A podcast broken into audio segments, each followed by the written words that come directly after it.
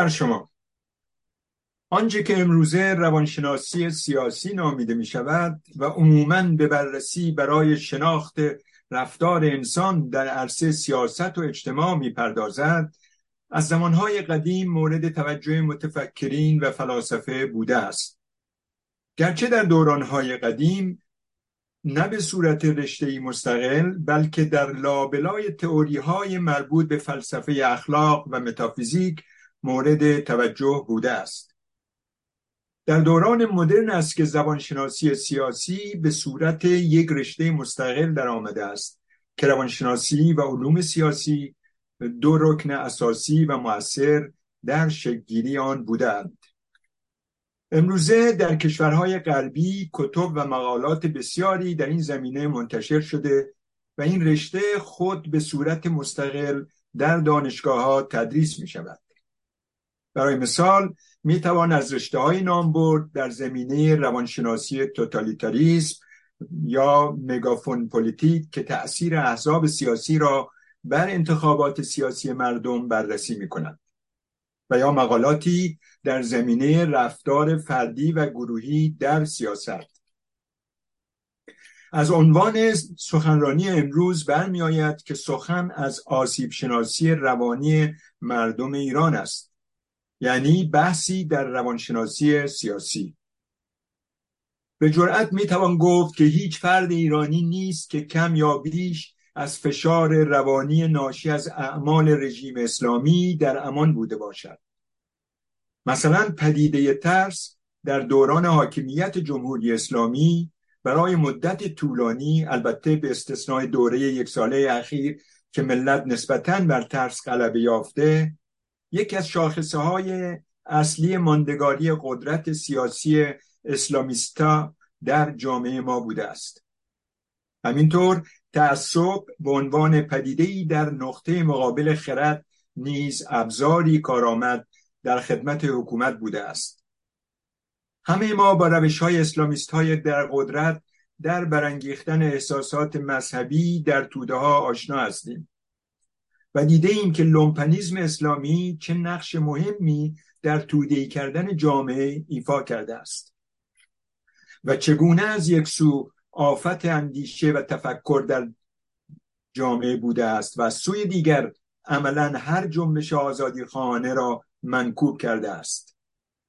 همه ما تولید خرافات و توضیح آن را در سطح ملی شاهد بوده ایم و همینطور تأثیر ویرانگر آن را بر روح و اندیشه بسیاری از همیهنانمان.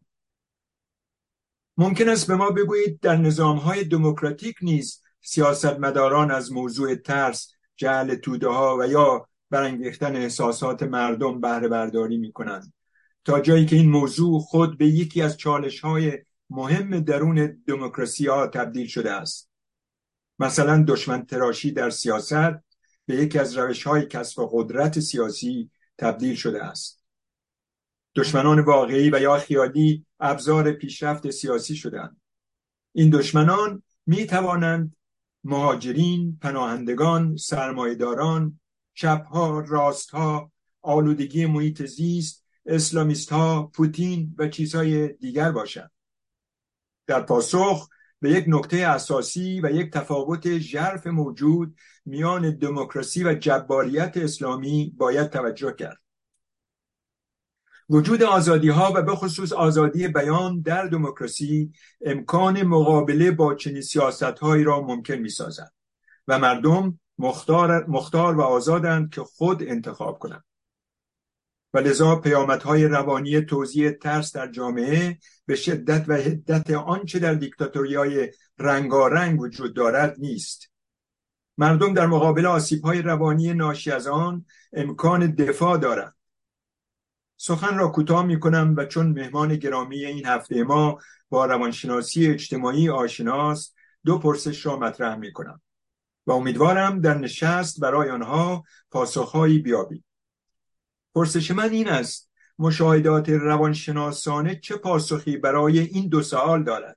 الف چرا انسان دست از چرا انسان دست از آزادی خیش می‌شوید و به سادگی طوق بردگی یک جبار را به گردن می نهد. ب. رابطه قدرت و ترس چیست؟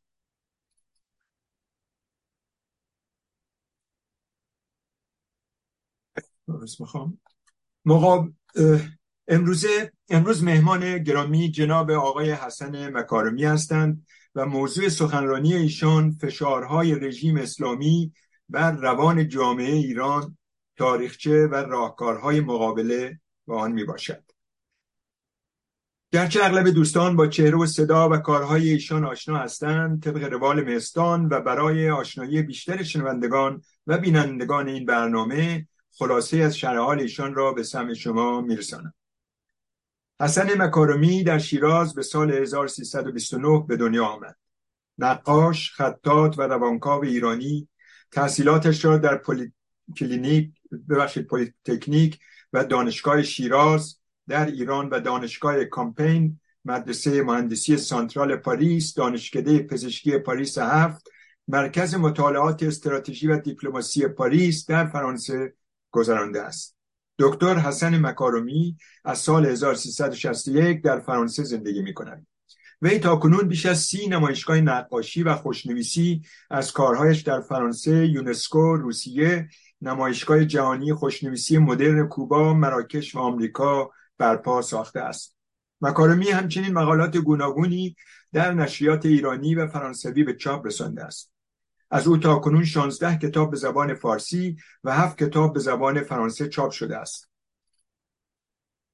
دوستان پس از شنیدن سخنان جناب مکارمی در ساعت اول هموندان در داخل و بیرون از این نشست می توانند برای پرسش ها و نظراتشان وقت بگیرند پرسش ها و نظرات مخاطبین مهستان نیز از طریق پیامگیر مهستان بر روی تلگرام، سیگنال، واتساپ با هماهنگی هموند گرامی خانم سپیده قیاسفند به این سالن منتقل خواهد شد. این نشست همچنین به طور زنده از رادیو تلویزیون ماهواری میان تیوی پخش می شود. جناب دکتر مکارمی به مستان سکولار دموکرات ها خوش آمدید. میکروفون در اختیار شماست. بله. صدای من میاد بله بله. با سلام خدمت شما دوست عزیز و همه حاضرین.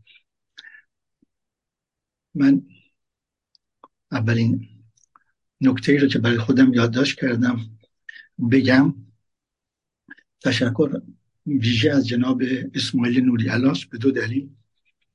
یکی اینکه تا اونجایی که من می‌دانم در بین روشنفکران قبل و بعد از انقلاب ایشون اولین کسی هستند که در مورد پیدایش مذهب شیعه تز نوشتند و متوجه این خطر بزرگ بودند و من هم از ایشون تأثیر کردم. و دومی که محبت کردند چند باری من رو به این مجمعی که در حال انتظر وزن دانش و تلاش و حرکت یک مجمع مهم و معتبری است دعوت می‌کنند این باعث افتخار من هم هست. اما آنچه که من می‌خوام خدمتتون بگم در 23 ویدیوی کوچک ده دقیقه‌ای تهیه شده. یعنی حدودا چهار ساعت مطلبه که من سعی می‌کنم در چل, چل و پنج دقیقه مختصرش رو مطرح بکنم و بعد هم به پرسش ها پاسخ بدم و بعدش هم این دو پرسش شما رو تا اونجایی که ممکنه روش کار کنم. صحبتم رو با دو بخش شروع می‌کنم. بخش اول طرح مسئله است و بخش دوم راهکارهاست. در طرح مسئله با اجازتون من یک کمی عقبتر از دوران چهل و چهار ساله جمهوری اسلامی میرم. برای اینکه به هر حال عادت روانکاو و انسان شناس این هست که یک موضوع و یک مطلب رو در دکور بزرگتری می‌گذاره. برای اینکه بهتر بفهم دکوری رو که من انتخاب کردم دکوری است که دست کم 500 سالشه این دکور. و بدون توجه به این دکوری که ما در اون زندگی کردیم و می‌کنیم سخنان ما و تحقیق و بررسی ما فقط سیاسی است. من یک گریزی می‌زنم به دنیای انسانشناسی و مقداری مقوله فرهنگ رو وارد می‌کنم بعد متوجه میشیم که چرا. تا این حد ضروری است که این چهل و چهار سال اگر در بستر دیگری بود نتایج دیگری می‌داد. برای طرح مسئله یه تلاش مختصری می‌کنم که با باستان شناسی شناخت آشنا بشیم. ما از زمانی که تونستیم نماد پردازی کنیم که تقریبا حدود یک میلیون ساله و تا برسیم به 500 هزار سال پیش که هجار آوردیم اما بعد به تقریبا از وسایل دیگه استفاده کردیم با جست شروع کردیم با ابژه سنگ با رنگ. ولی بعد از هجا تونستیم به کلمه برسیم بعد ساختار زبان رو آغاز کردیم و 45 هزار سال پیش نقاشی قبل از تاریخ که در واقع از اونجا 7 هزار سال قبل خط رو آوردیم یه 7 هزار سال قبل بعد دوباره 4 هزار سال آمیتر شد. خط و خط که آمد تونست این نماد بین انسان ها رو چنان ترقی بده چنان پایدار کنه که رابطه بین نسل ها محکمتر شد و رابطه ارزی یعنی بین فرهنگ ها محکمتر شد. دو تا رابطه رو محکمتر کرد خط. به هر روی در این زمینه طبیعتا استوره دلیل حضور انسان در هستی بود. این اسطوره ها بودن که توضیح می‌دادن قبل از خط. این سخن مثل قصه ها به نسل های بعد می‌رسید. اصلاح می‌شد با اسطوره های دیگه مخلوط می‌شد و تبدیل می‌شد که به اسطوره هر زبان. زبان بدون اسطوره وجود نداره. همیشه هر زبان روی اسطوره است. به بینش اسطوره زبان هست. حالا اینجا یه پرانتز اینه که ما زبان پارسیمون یک، یکی از استثنایی ترین زبان های زنده است. برای اینکه هم بر روی اسطوره های اولی بنا شده لغت با واژه گرفتیم ولی ساختارش عوض نشده. و این ساختار بر اساس اسطوره های قبل از اسلام هست ولی از همه مهمتر این هست که ما تعامل کردیم. یعنی تونستیم مقدار زیادی واژه بگیریم و واژه بدیم. این تعامل باعث شده که زبان ما زنده تر باشه. از خود زنده به معنی که باش صحبت می‌کنیم زنده تر باشه و بتونیم این ادعا رو بکنیم که از واژه های همونطور که رفتیم جلو از واژه های دیگر هم استفاده کردیم. حتی خطمون رو هم که عوض کردیم در همین جهت بوده. در همه همه در واقع استفاده که کردیم وقتی کاغذ آمد خط عوض کردیم. تونستیم باز هم وارد بیشتر وارد دنیای علم بشیم. در باستان شناسی شناخت به مسئله که برمیخوردیم مسئله سنت که این سنت طبیعتا با مذهب جور میشه گره می‌کنه می‌خوره و به تدریج این سنت و مذهب خودشون رو گم می‌کنن. معلوم نیست کجا سنت کجا مذهب هست. به یه شکلی که پیگیر انسانی که زاده میشه در یک فرهنگ که سنت مذهبی سنتی مذهبی است نمی‌تونه به معنی واقعی کلمه اینها رو از هم جدا کنه.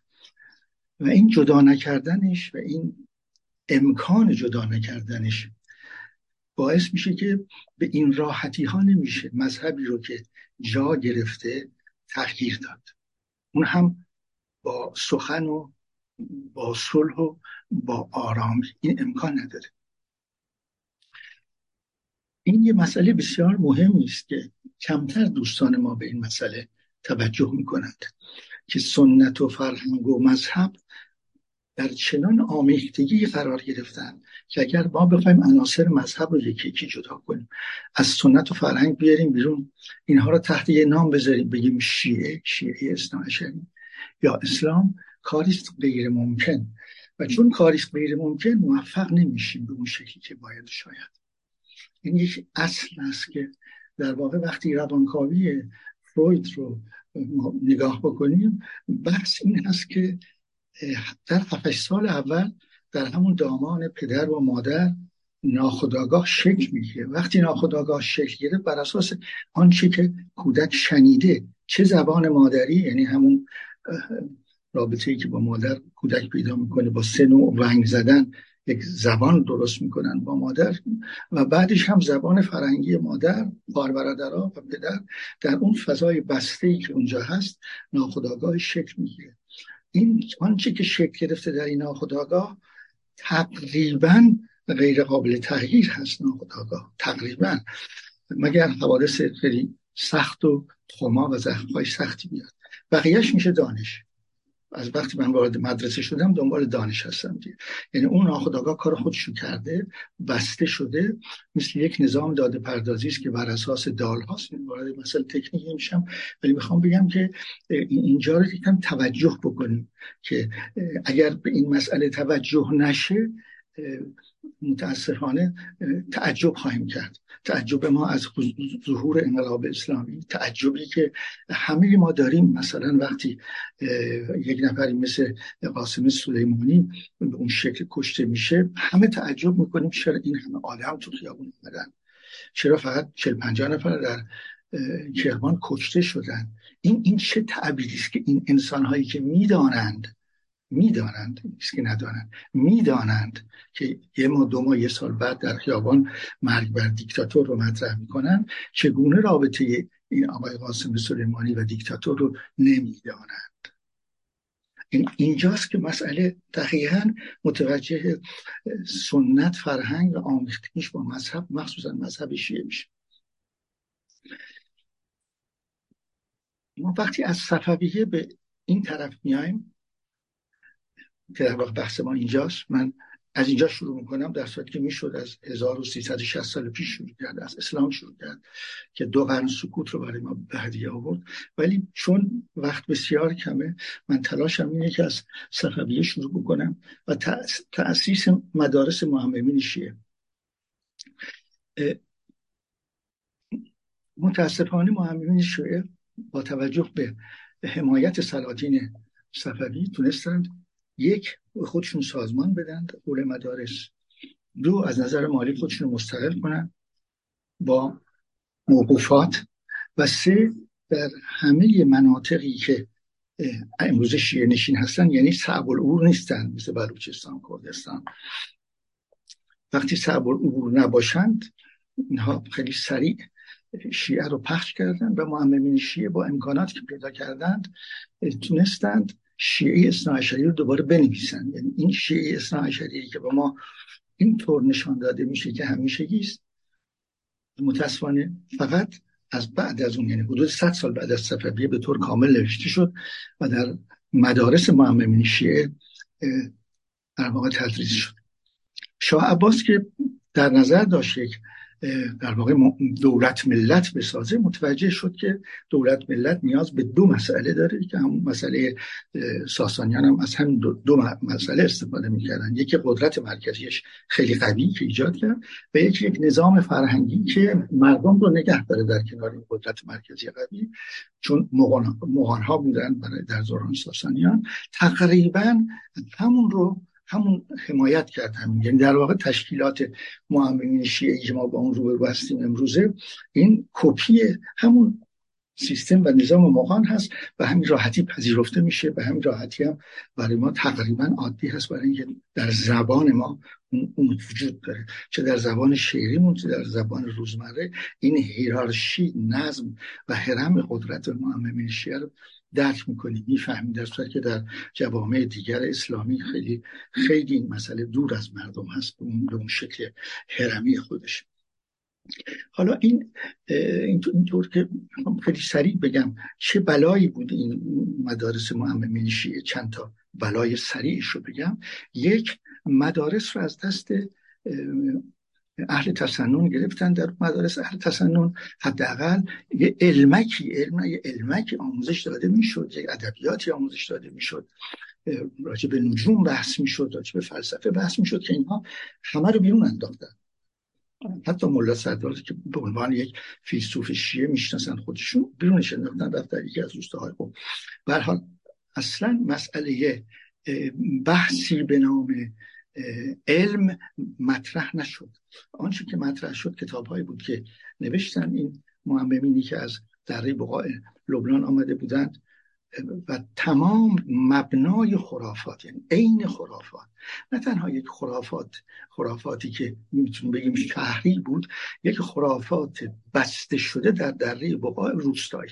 یعنی سلیقه ها روستایی هن. هنوز هم ما می‌بینیم که سلیقه معممین ایران روستایی است.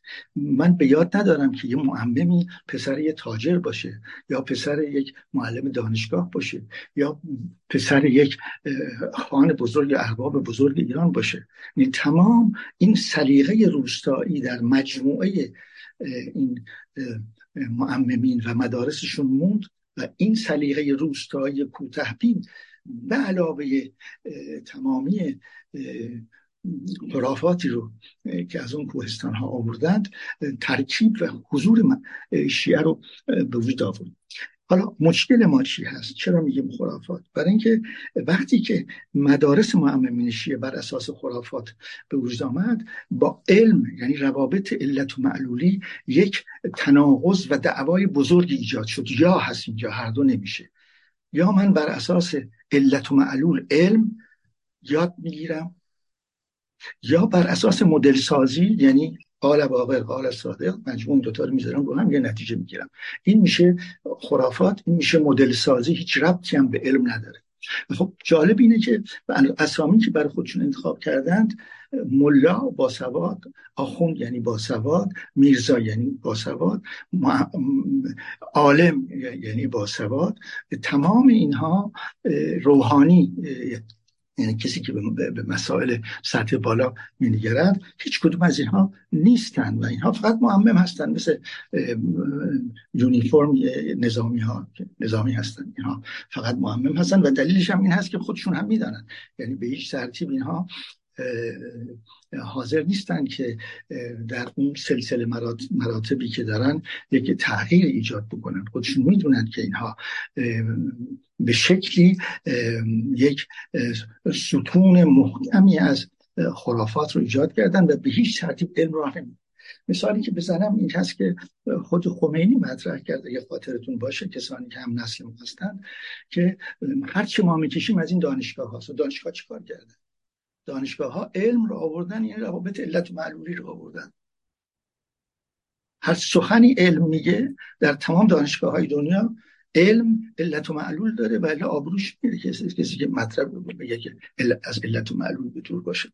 ولی هر سخنی رو که معممین میگن بر اساس تمثیل و مدل سازی بر اساس آنچه که اتفاق افتاد. این یک مسئله است که من می‌تونم اینطوری مطرحش بکنم که در مجموعه خرافات معممین شیعه من اسمش گشتم یه قوطی کبریت. وقتی نگاه بکنیم سطح جایی رو که راجبش صحبت می‌کنن بین مکه مدینه و شام که از کربلا میگذره این سطحشه عمقش هم دیویست ساله. یعنی یه قوطی کبریتیه از حجم جهان انسانی حداقل یک میلیون سال. از اون طرف 14 میلیارد همون سپین سپین از این طرف پنج قاره. حجم به اون بزرگی رو در یه قوطی کبریت جا دادن. همش هم در اون مورد صحبت می‌کنن و, و بسیار خرافاتی. حالا این چه کار می‌کنه؟ همه این حرف را زدم به عنوان مقدمه. چه می‌کنه با ما؟ به یک نوع هیپنوز دست جمعی دوچار می‌کنه. ما دوچار یک نوع هیپنوز دست جمعی هستیم.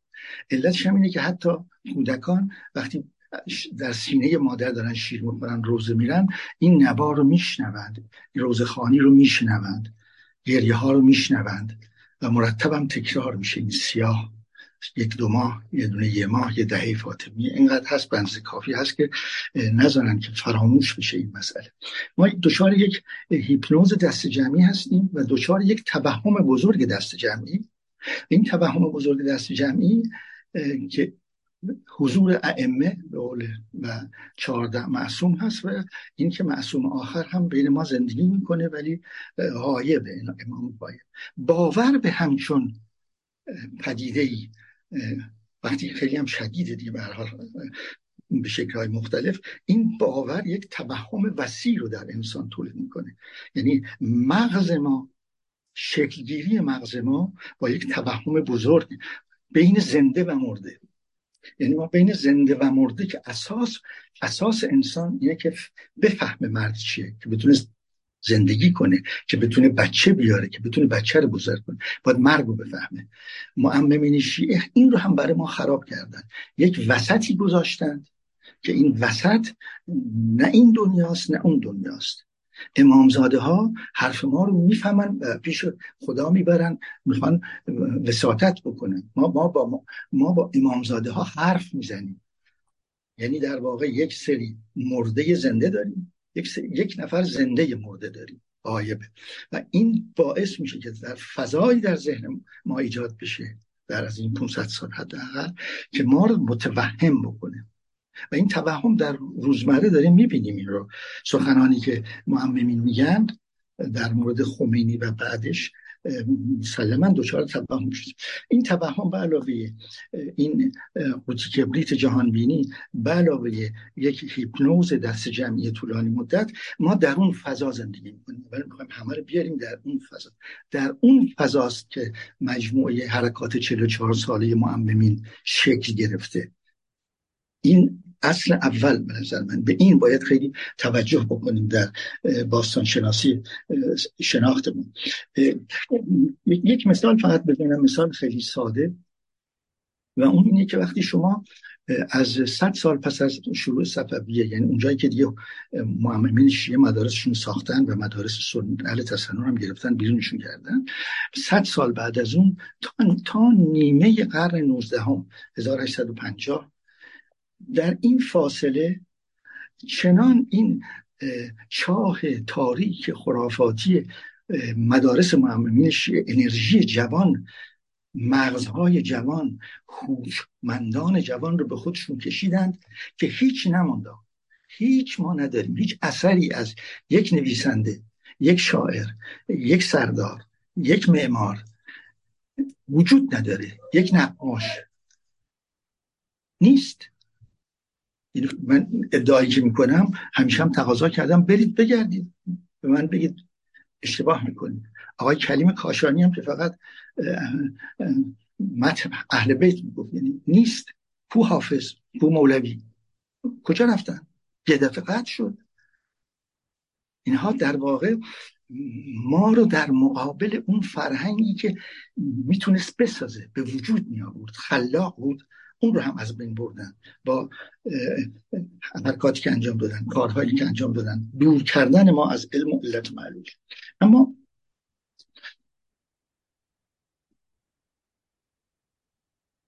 اون که می‌تونم بگم از همه مهمتر هست و مهمتر مونده جای جایگزینی ازاداری به جای بزرگ داشت. یعنی مهم میشیه در این 400 500 سال توانستند به جای بزرگ داشت که همیشه وقتی بزرگ داشت داریم میایم صحبت می‌کنیم راجع به حرفا راجع به اندیشه راجع به کارش. به جای این فقط ازاداری می‌کنیم. حالا یک مختصری فقط خدمتون در مورد ازاداری بگم از روانی چیکار می‌کنیم. ازاداری رو به این شکل سوگ رو برای نزدیکانمون انجام می‌کنیم کسانی که خیلی نزدیکن. اون هم سه مرحله داره همه سوگواری ها مرحله اول انکار هست مرحله دوم قبول هست مرحله سوم جایگزینی. خب این سه مرحله رو معمولا در مقابل از دست دادن پدر مادر فرزند همسر نزدیکان انجام میدیم. علت داره. علتش این است که ما در اون فاز که انکار می‌کنیم ببینیم همه میان پیش کسی که این صدمه رو دیده عزیزش از دست رفته صحبت می‌کنن راجع به اونی که رفته که از انکار بیاد بیرون. یه همه می‌دونن همه رفتن. میرن مراسم اجرا می‌کنن. بله این فوت شده. مرحله دوم یک سال حداقل طول می‌کشید برای اینکه این شخص باید بگذاره که یک سال بگذاره که بتونه در تمام مطالب و مسائل و زندگی که رابطه داشته با اون کسی رفته اون رو جایگزین کنه. امکان جایگزینش باشه. بیرون کنه اون رو. نه تنها خاطره هاش رو بلکه رابطه نظام داده پردازی شو. برادر من برای این برادر منه که پدرمون یکیست وقتی این پدر بمیره فوت بکنه من باید یه جای خالی براش بذارم. علت ابداع روح واقعا همین بوده در مدت یعنی اسطوره ما. حال این چیزی که من مطرحی که می‌خوام مطرح بکنم در اینجا که به نظر من یک مسئله اساسی است اینه که با این کار با اینکه اینها عزاداری رو یه دو ماه یک ماه و بعدم مرتب جایگزین بزرگ داشت کردند. این شد که ما به یک افسردگی مزمن یعنی زیر این هیپنوز به یک افسردگی مزمن 400 ساله دچار شدیم. این افسردگی مزمن همهگیره. مگر در این نسل آخر که اساسا قبول نکرد زیر بار اون هیپنوز نرفت. این نسل به این دلیل میاد بیرون که زیر بار اون هیپنوز نرفت. نتونستن اون هیپنوزشون رو ادامه بدن روی این نسل.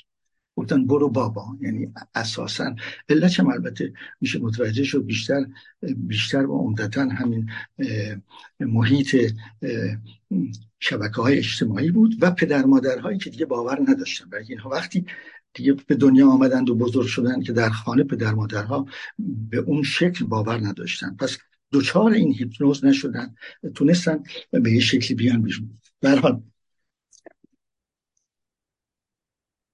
آنچه که من می‌تونم اینجا مطرح بکنم بعد از این مسئله ازاداری اینه که جمهوری اسلامی از این مجموعه از این فضا استفاده کرد.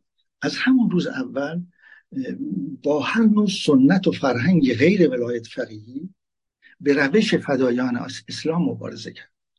روشی که به هیچ ترتیب انسانی منطقی علمی نبود. به هر شکلی که توانست با دزدی با توهین با فلفل با کتر با اعدام به هر شکل و به هر گونه ای که توانست از همون روز اول بشکنید این قلم ها رو با هر نوع سنت و فرهنگ غیر ولایت فقیهی حتی در خود شیعه اسنعشری خیلی به سختی با یک خشونت غریب عجیبی جنگید. این چی تولید کرد؟ خاطرمون باشه. یک ما یک هیپنوز دست جمعی داریم یک افسردگی عمومی داریم آمدیم جایگزینی علم به وسیله مدل بردازی داریم. آمدیم مسئله تقیه رو هم مطرح کردیم. این مسئله تقیه باعث شد که خود مردم از این مسئله استفاده بکنن و به یک نوع اسکیزوفرنی اعتقادی سیاسی تبدیل شد این تقیه. یعنی آمد در بین مردم همون مثالی که همه با هم میگیم که مردم ایران روز مثل عربستان سعودی زندگی می‌کنن و شب مثل لس آنجلس. این یک نوع این حالت اسکیزوفرنی اعتقادی سیاسی رو وجود میاره و این بحث این که فقط فقط فقطی که مطرح شد در جامعه که الان می‌بینیم امروزه با مثلا 6000 استاد می‌خوان از حزب حزب اللهی وارد دانشگاه مختلف بکنن می‌بینیم که این فقطه داره به شدت به آخرین درجه خودش می‌رسه. و ظاهرا در نظر است که با همون ده میلیون طرفداران پروپا قرص بجنگن در مقابل بقیه. اینجور به نظر میاد. خودشون برای این مسئله آماده می‌کنن. خب این با این مسئله فقط و خودی ناخودی به مهربانی طبیعی ما ایرانیان لطمه خورد یک لطمه بزرگی به مهر ما ما, ما به حال در زبانمون نگاه بکنیم مهر هم خورشیده هم مهربانی و عشق یعنی ما, ما, ما طبیعت فرهنگمون مهربانی هست. میازارموری که دانه کش از حتی مور که جان دارد و جان شیرین خوش هستن تمام ادبیات میلیون ها شعر رو که نگاه بکنیم خیلی کم توش خشونت هست و بیشتر به سمت مهربانی و مهر هست. و این باعث میشه که این فقط و جدا کردن دو, دو دسته کردن مردم رو در عرض این چهل و چهار سال فقط با اونا صحبت کردن یعنی با اون طرف باعث شد که مهربانی از جامعه ما رخ ببنده. دیگه محصولی که در واقع داد این, این 44 سال ایجاد خشونت در دستگاه قضا یک دادگاه انقلاب به وجود آمد که این دادگاه انقلاب اساسا غیر نیست یعنی تو قانون اساسی نیست. و هنوز هم ادامه داره. معلوم نیست کدوم انقلاب هست. یعنی در, در واقع سخنان کلمات هم ارزش خودشون از دست دادن. کدوم انقلاب؟ ما میگیم رهبر جمهوری اسلامی رهبر انقلاب. کدام انقلاب؟ این انقلاب کجا تعریف شده؟ چی نوشتتش؟ مردم ازش چی می‌دونن؟ انقلاب چی؟ اگه یه انقلاب 1500 هزار ببخشید 357 بود خب شد. تموم شد. یه انقلاب دائم که نیست که. ولی انقلاب چیست انقلاب جهانی است. یه بحثی است که مردم نمی‌دونن. هیچ هیچ کس راجع بهش صحبت نمی‌کنه ولی ایشون رهبر اون انقلابن دادگاه انقلابی داریم و در زمینه مبارزه با علم و فرهنگ یعنی همون علت و معلولی ببینیم که شورای انقلاب که خود خمینی به وجودش آورد انقلاب فرهنگی تا امروز برقراره. و بر اساس خود همین تعریف شورای انقلاب فرهنگی تمامی قوانینی که مجلس شورای اسلامی به وجود میاره و دولت اجرا می‌کنه بر اساس نظرش شورای انقلاب فرهنگی است. یعنی انقلاب فرهنگی مسبباتش بالاتر از دولت و مجلس است. این حرف بزرگی است حرف عمده است. برای اینکه به تدریج بتونن این علم و روابط علت و رو حذف بکنن. یعنی یک و موفق هم نشدن. یعنی در واقع در هر جای موفق شدن در این زمینه مبارزه با علم موفق نشدن. خب حالا در واقع مختصر بگم که با این سرتون درد بودن با این در واقع تاریخچه آنچه که ما داریم محصول سه مرحله است. هم اسلام 1350 سال است هم محصول شیعیان 500 سال است هم محصول این 44 ساله. هر سه محصول ما داریم با خودمون هم می‌کنیم. تقیه ای که اسکیزوفرنی برای ما بوده. افسردگی مزمنی که بخش شیعه نشین و مولد فرهنگی فرهنگی است که متاسفانه متاسفانه تمامی تمامی روشنفکران ما رو هم بعد از مشروطه تا امروز در خودش غرق کرده. ما روشنفکرانی که به شادی و امید و آینده متوسل بشن خیلی کم داشتیم. خیلی کم هست. حتی یه جور تظاهر به این غم و افسردگی یک نوع شهرت بود. خود رهی معیری خودش در شعرش میگه که من غمگین ترین شاعر جهانم. یا مثلا فروغ فرخزاد همه هستی من آیه تاریکی همه هستی من کم نیست. آیه تاریکی است. ببینید نتونستیم ما متاسفانه متوجه بشیم که وظیفه روشنفکر مبارزه با این مسئله افسردگی است. مبارزه با این حجم هیپنوز جمعی است. مبارزه با این تقیه است. نه در جهتش رفتن. برحال یک بحثی که هست برای اینکه کمی دلیل بیارم برای بحثی که می‌کنم اینه که شما مسئله مناطق کردنشین و حتی ترکمن ها و بلوچ ها رو ببینید اینها رقص های دست جمعی دارن. دست هم و زن و مرد می‌گیرن و میرقصند. شادند حتی همش در حال خندیدن در منزلشون چند ساعت می‌بینید که خیلی انسان های شادتری هستند. در صورت که اونچه که من یادم هست بازار وکیل پیش عموم می‌رفتم بعضی وقتا پیش می‌رفتم لبخند بزن گفت کراحت دارد این جملش گفتم مگه حالا چه وقتیه؟ نه, نه ماه محرم سفره نه ماه رمضانه. می‌گفت خیلی از اونم کراحت داره. باید همیشه در ذهنمون باشه اتفاقی که افتاده. خب در واقع روش تقلیدی و مدل سازی عملا مبارزه با هر نهاد مستقل جامعه مدنی از همان روز اول. من خودم مدت ها طول کشید که فهمیدم اینها دنبال چی هستن. یعنی دادگاه انقلاب و نظام های اطلاعاتی و سپاه پاسداران بسیج دنبال چه نوع آدم هایی هستن؟ چی رو می‌خوان از بین ببرن؟ از همون روز اول وقتی نگاه بکنیم دقیقا اینها متوجه بودن که به دلیل اینکه خودشون تنها نهاد جامعه مدنی دوران شاه بودند یعنی مساجد مدارس تکایا تنها نهاد جامعه مدنی بودن. نداشتیم دیگه. در اون زمان از سال 56 رو نگاه کنیم 55 رو نگاه بکنیم دو تا حزب بیهوده هم بودن که اونها هم تبدیل شدن به یک حزب. تمام سندیکاها فرمایشی بود. هیچ نهاد مستقل جامعه مدنی نداشتیم. یک کمی قانون وکلا بود. یک کمی هم در چند تا دانشگاه ها یک انجمن های دانشجویی بود. دیگه نبود واقعا. و اینها به این دلیل تونستن یک دفعه به دست بگیرن. تنها کسانی بودند که در همه جای ایران بودن جامعه مدنی. نهاد جامعه مدنی برای خودشون ساخته بودن. در واقع ولی به همین دلیل از همون روز اول با هر نهاد جامعه مدنی حالا راجع به اکولوژی صحبت بشه یا راجع به اسلام صحبت بشه یا راجع به خود مسائل سیاسی داخل ایران مطرح بشه راجع به اعتراض به پرداخت هزینه های زیاد به کشور غیر از ایران صحبت بشه. هر کدوم از اینها که به یک نهاد جامعه مدنی تبدیل می‌شد سر اینها فورا زده می‌شد. حساسیتشون به نهاد جامعه مدنی. برحال از یه طرف می‌بینیم که کل همین ها باعث شد که چون نهاد جامعه مستقل جامعه مدنی وجود نداشت فساد روابط راندخاری فسادهای جنسی پنهانی های شرعی و غیر شرعی اوج گرفت. و در واقع همه اینها در مردم یک ترس تولید می‌کنه.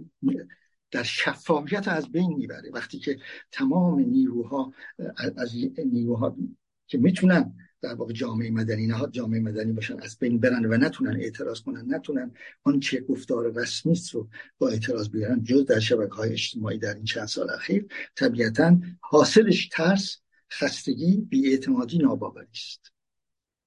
یعنی این در واقع هدیه این 44 سال است. اما با توجه به این دوری که زدم امیدوارم زیاد خستتون نکرده باشم. تا اینجا در واقع یک تابلوی رو سعی کردم با توجه به باستان شناسی شناخت بیارم براتون تا امروز و عمدتا همه ما هم این در واقع به طور قصد حس کردیم. مطالبی که من میگم. اما چه می‌توانید کرد؟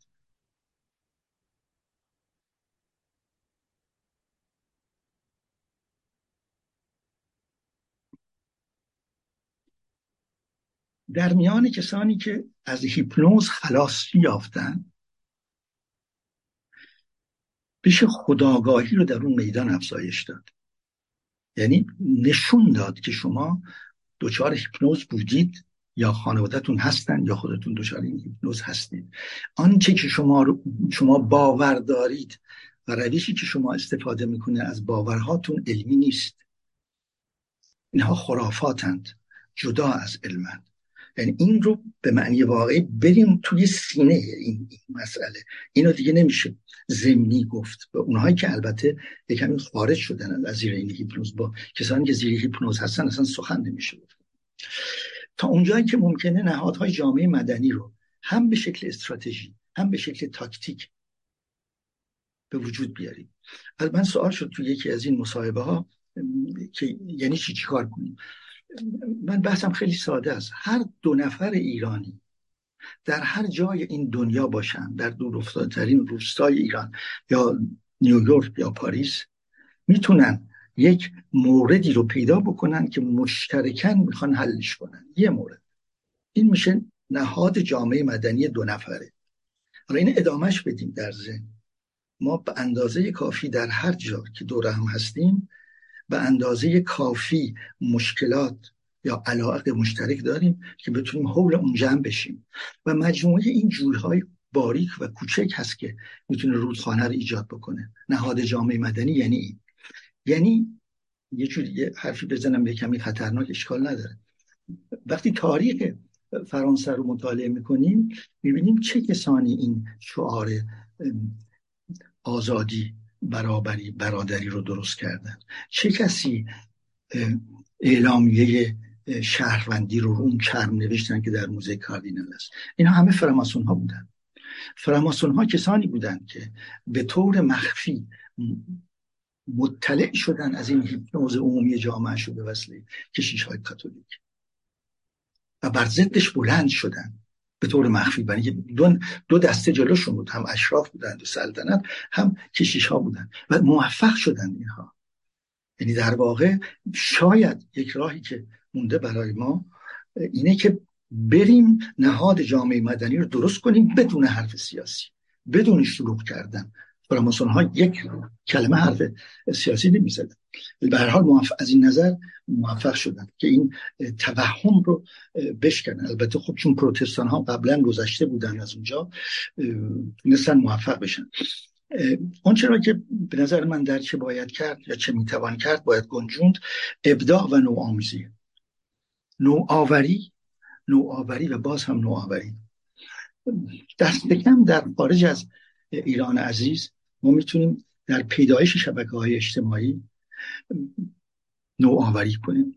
در تمرکز ابزار اطلاع رسانی نوآوری کنیم متمرکز کنیم. این همه نهاد درست شده برای انتقال افکار و صحبت ها ولی خیلی متفرقن مجبوریم که به تلویزیون ها رادیو ها و تارنماهایی که پشتشون قدرت پولی دیگری است. تکیه کنیم راه دیگری نداریم. و برای اینکه کاری که ما می‌تونیم انجام بدیم برای اینکه اون افسردگی رو از بین ببریم و اون فشار هیپنوز دست جمعی رو از بین ببریم بپردازیم به شادی. و این به شکل خیلی روشن جوان ها متوجه شدن.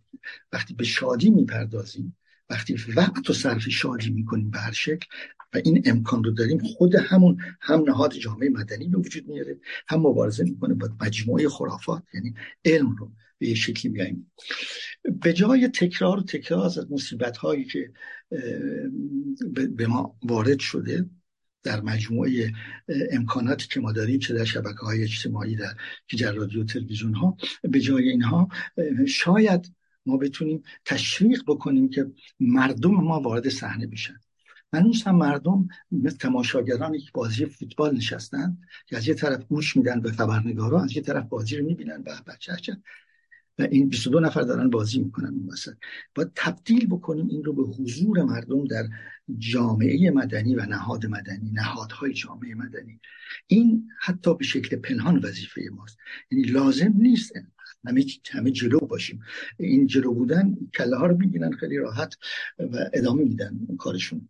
این مثلا خیلی حالا ساده ساده لوحانه و بچگانه است مطلب ولی برای بیشتر بگم مسئله نوآوری رو که یک شعری رو که همون اوایل انقلاب بود دهانت را می‌گویند مگر اینکه گفته باشی عشق.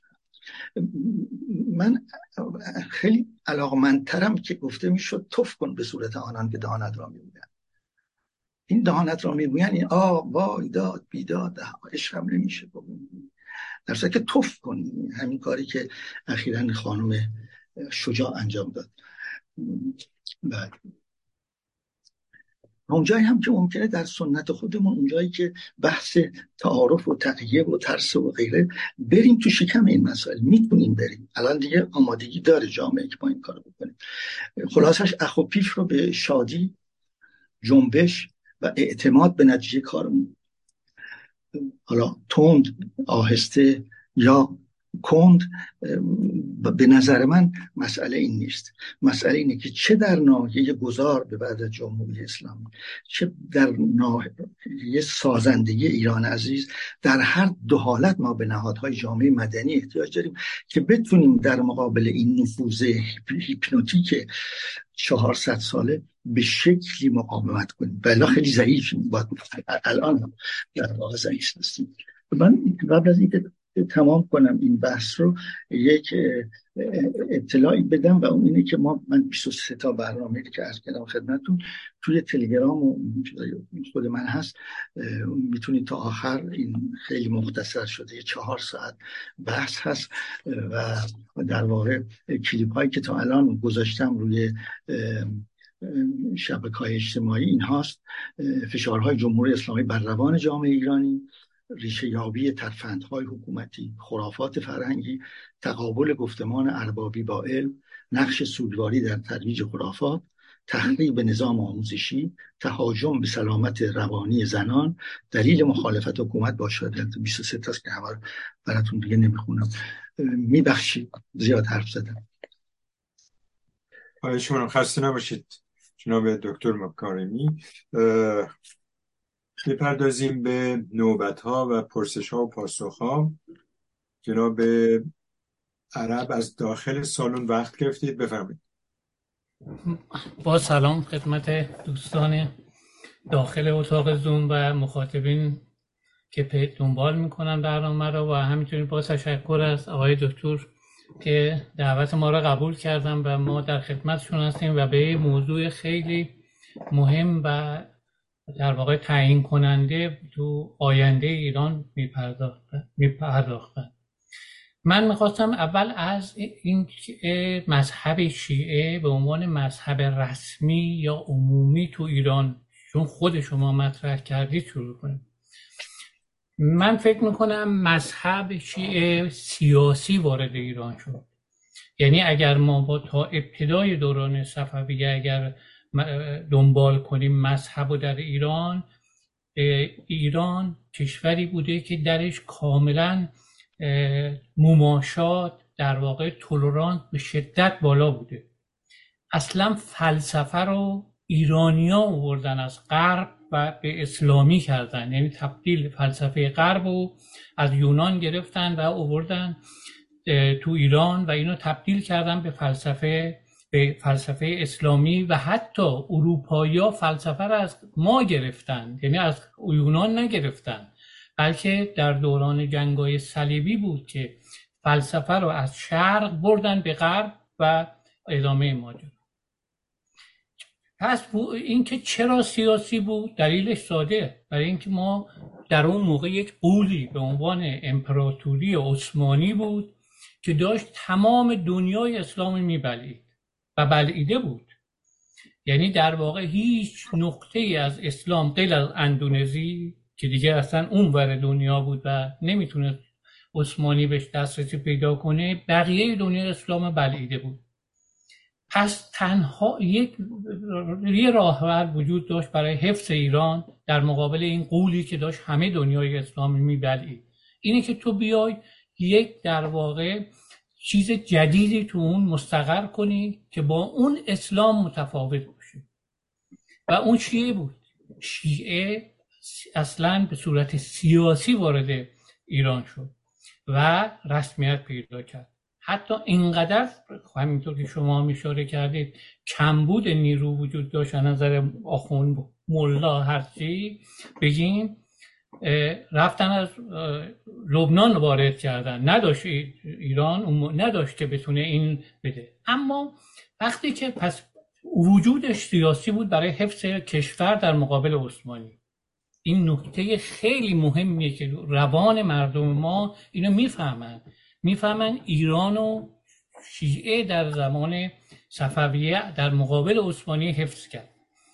و بعد اما ساختاری باید برای این میساختن. الگویی چه گرفتن الگوی کاتولیکا بود مسیحیت کاتولیک بود. اون الگو چیه؟ همین چیزیه که نگاه کنید ما تو قسم سنیمون چیزی به عنوان آخون نداریم. یعنی پیش نمازی مسجد اون کار شغل دیگه ای داره میره نماز نمازش هم می‌خونه تو مسجد. ولی ما تو شیعه دستگاه آخوندی درست کردیم. یعنی دستگاه روحانیت درست کردیم. با چیز همه اون چیزایی که شما میگید قضیه نمی‌دونم اینا ازاداری همه اینا کاتولیک کاتولیکا در واقع مذهب کاتولیک تقلید شد. حتی این ازاداری اون پرچه اون چی میگن بیرق و فلان و علم و اینا همه تقلید از اونا هستش.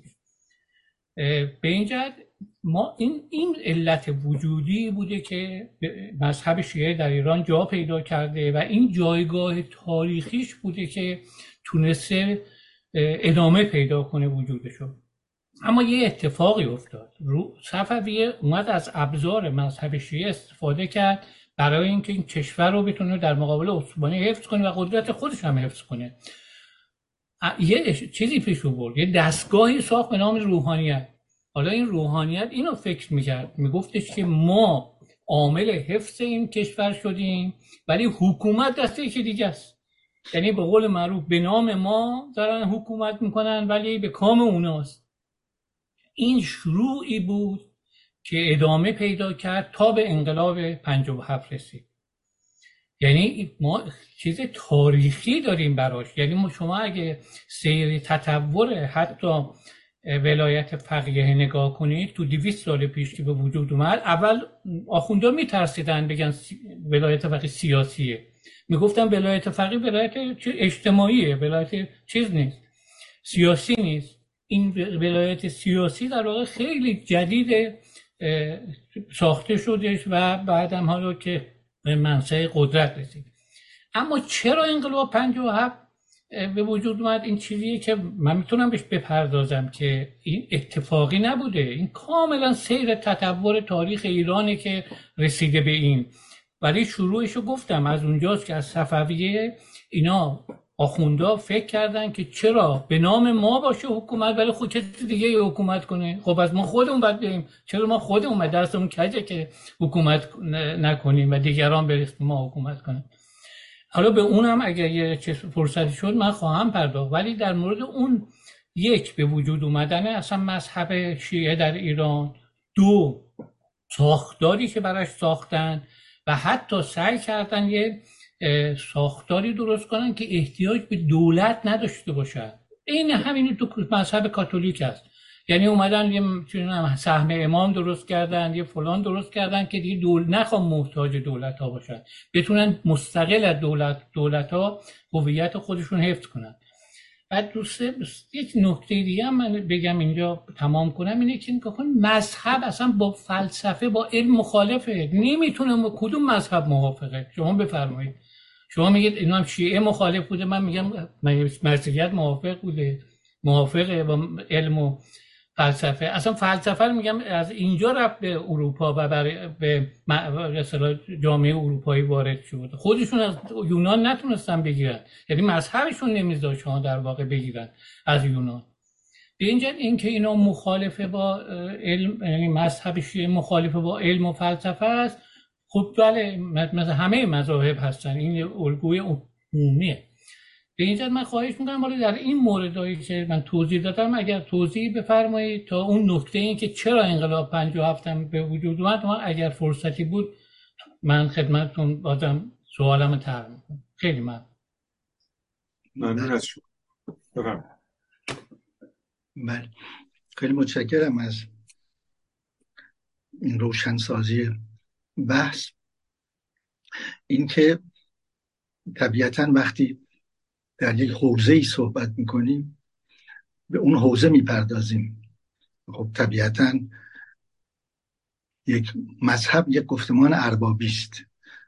ما در روانکاوی لقنی چهار گفتمان داریم. گفتمان هیستریک گفتمان اربابی گفتمان دانشگاهی گفتمان روانکاو. این گفتمان ها به محتوا نمی‌پردازه به موضع می‌پردازه. در گفتمان اربابی گفتمانی است که میگه چون من می‌گویم درست است. خب پیامبران و تمام دیکتاتورهای یک نفره همین به همینجا می‌رسند. چرا درست است؟ برای که من می‌گویم. در مقابلش گفتمان دانشگاهی است که چرا درست است؟ برای اینکه روابط علت و معلولی داره. این که اساسا تمام گفتمان های اربابی مخالف و مقایر گفتمان دانشگاهی هستن ولی همونطور که عرض کردم من در حوزه فعلا ایران بحثم بود. یعنی طبیعتا اگر اجازه بدید در همون حوزه هم بمانیم برای اینکه جامعه ایران روان جامعه ایران مورد نظر من بود. این از یک نظر نظر دوم پیدایش شیعه که به حال این بحث هست که اجازه داد که ما در مقابل عثمانی جنگ های صد ساله رو به حال نبازیم. البته خب انگلیس هم کمک می‌کرد که خوشش نمیامد اگه ایران رو رد می‌کرد عثمانی می‌رسید به خاک استعمار شده افغانستان پاکستان و هند. از این نظرم کمک می‌کرد که این اتفاق نیفته. نتونن عثمانی ها بیان این طرف. به حال این این بحث سیاسی که مطرح می‌کنید کاملا درسته. یعنی این مذهب اصناعشری که ساخته شده امروزه کاملا با فشار سیاسی به وجود آمد. ولی اینجا بحثی هست اینه که این فشار سیاسی تبدیل شد به یک فشار فرهنگی سنتی که خیلی قوی تره متاسفانه. یعنی حوزه امروز ما حوزه سیاسیش به این دلیل قوی است که روی یک حوزه سنتی فرهنگی سواره. تونستن تمام روابط سنتی انسانی حوزه 80 درصد شیعه ایران رو ببرن در داخل مذهب جدا کردن. اینها بسیار مشکله. اینه که به اون شکل امروز خود شیعه غیر از قسمت بلاد فقیه سیاسی نیست. به دلیل سیاسی نیست که نفوذ داره. به دلیل اینی که ما در مجموعه ناخودآگاه همون این فشار هیپنوتیک شیعه رو داریم. یعنی این یکمی فرق می‌کنه با بقیه مذاهب. حالا اگر علاقمند بودید من مطالب بالینی این فرق رو خدمتون خواهم گفت. ممنون از شما. دوستان title برنامه رو من تکرار بکنم برای اطمینان بیشتر. فشارهای رژیم اسلامی بر روان جامعه ایرانی تاریخچه و راهکارهای مقابله با آن. البته خب این فشارهای فشار رژیم اسلامی از در بستر جامعه پدرسالارانه از طریق تو خانواده هم جریان داشته. حالا تو بحثا بیشتر بهش خواهیم پرداخت. می‌پردازیم به دوستان بیرون از این تالار خانم سپیده قیاسمند گرامی. بفرمایید اگر دوستان پیام یا پرسشی هست بفرمایید. منتقل سپاس گذارم درود بر شما. درود بر شما آقای دکتر مکرمی گرامی. خیلی خیلی خوش اومدید. مکارمی ببخشید. مکارمی عذرخواهی می‌کنم. منو ببخشید. آقای دکتر مکارمی گرامی عرض کنم که اولین پیامی که من دریافت کردم آقای فرامرز خوشکیش از مونیخ نوشتن من فکر می‌کنم نکته بسیار مهمی که در سخنان دکتر مکارمی مطرح شد این بود که در نبود اجزای مستقل یک جامعه مدنی تنها نهاد مستقل از آن روحانیت خرافات زده بود که انقلاب را برد. یعنی مهمترین عایق استبداد جامعه واقعی مدنی است. درست فهمیدم آقای دکتر؟ سپاس من پاسو من خیلی خوشحالم که این مفهوم من سعی کردم در واقع در اینجا توسعهش بدم و بحثشو بکنم یعنی پادزهر این زهر که روشنتر بگم. پادزهر این زهری که در طول مدت زندگی پس از مشروطیت ماده 1357 این زهر زهری بود که تمامی نهادهای اجتماعی گرایش به مذهب شیعه داشتن و همه جا بودند این معممین شیعه. در روابط بین اربابان و رعیت ها در روابط بین خانها و اشیره ها در روابط بین بازار ببینید حتی اعتبار انسان ها خیلی خیلی مسئله مهمیه. اعتبار انسان ها در بازار که مرکز تجارت و کار جامعه ایران بود اعتبار به حاجی شدن به کل کربلایی رفتن یا مشهدی شدن اعتبار می بود در واقع مذهب و سنت مذهب و سنت چنان ریشه دوانده بود در حرم در واقع زندگی اقتصادی مردم ایران که جا داشت یه جا. یعنی وقتی که یک تاجر سهم امامش رو می‌داد خمس و زکاتش رو می‌داد و غیره این مورد قبول واقع می‌شد و بهش اعتماد می‌کردن مردم. این این مسئله به همین سادگی که محور امروزش مسئله علم و نظام غذایی مستقل و انسانهای سالم هست که می‌تونن در واقع در جامعه متمدن اینها هستن که کار در واقع اعتماد انسانها رو ایجاد می‌کنن به هم. ولی اونها در, در حوزه زندگی که ما کردیم بعد از اینکه محمدین شیعه تونستن غلبه کنن بر هم سنت هم فرهنگ ما اینه که حتی ارزش های اخلاقی ما رو نامگذاری کردن. حاجی کسی که رفته مکه یعنی که این آدم درستیه دروغ نمیگه مال مردم رو نمی‌خوره و غیره. تا این حد جلو بود. یعنی در ضد پادزهری رو که ما می‌تونیم بسازیم بر ضد آنچه که به سر ما آمده اینه که به هر طور می‌تونیم نهادهای جامعه مدنی رو به هر شکل دوربر خودمون اصلا نزدیکترین انسان هامون شروع کنیم. اگر علاقمند بودید من یک مثال خیلی روشنی رو عملی رو خدمتتون خواهم در این خیلی ممنون از شما. برمیگردیم داخل سالن. آقای سمیعی بفرمایید. بله با, با درود خدمت بینندگان و شنوندگان و مهمان گرامی آقای دکتر مکارمی عزیز. من دو تا پرسش می‌خواستم مطرح کنم خدمت شما. یکی در خصوص جانیان جانیانی که در فرهنگ خارجی یا لاتین بهش میگن سایکوپات.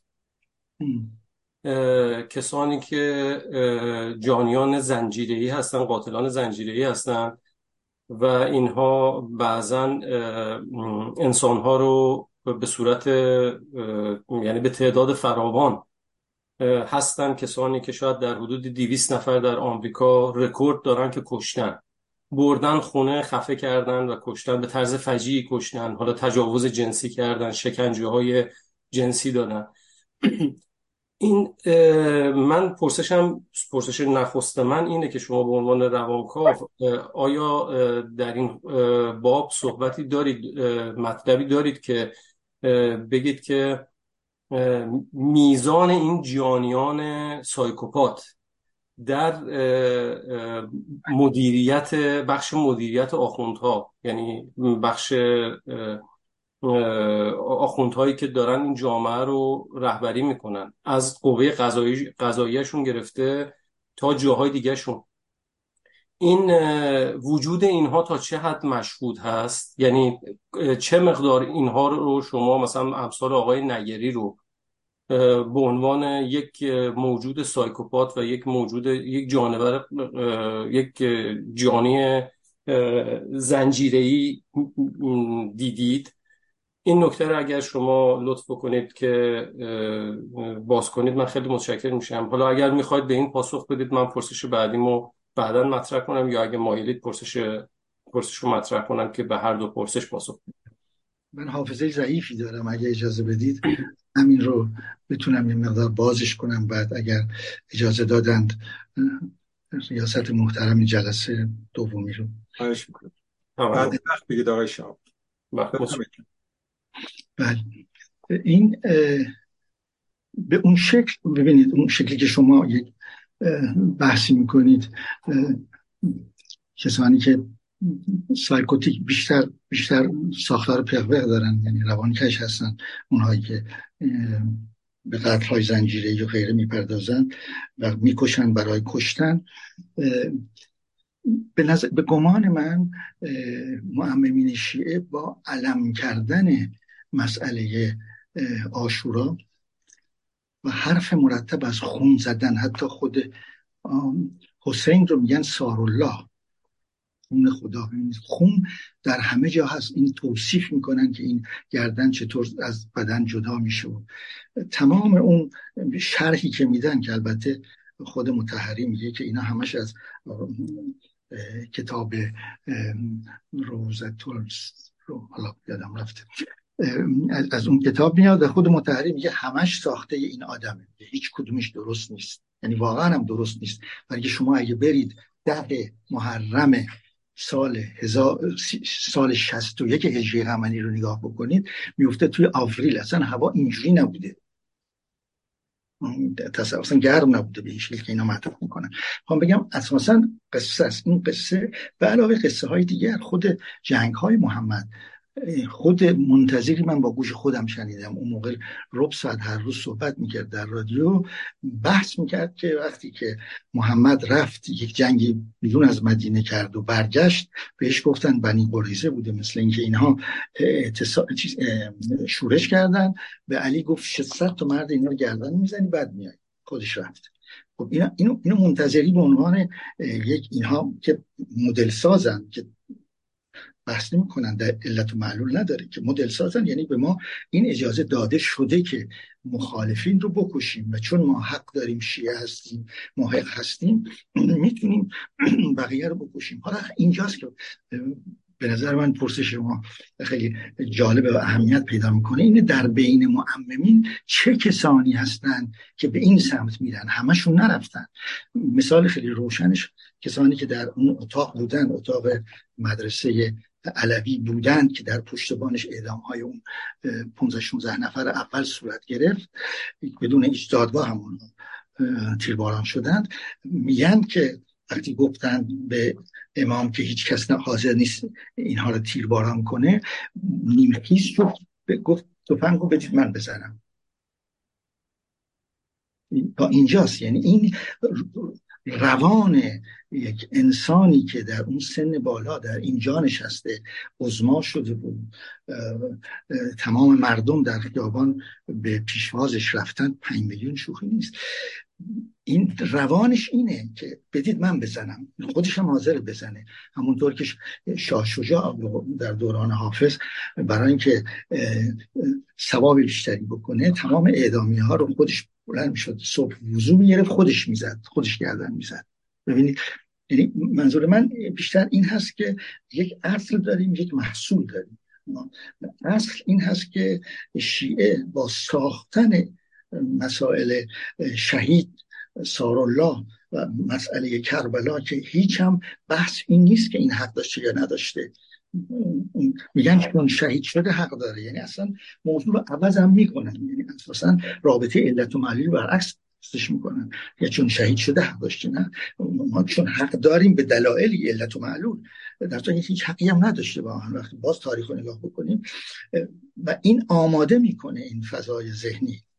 فضای ذهنی آماده می‌کنه که ما راحت بپذیریم. ما مخالف باید گردن زد. پذیرشش رو راحت کرده برای شیعیانی که معتقد هستند. این مشکل در واقع این است.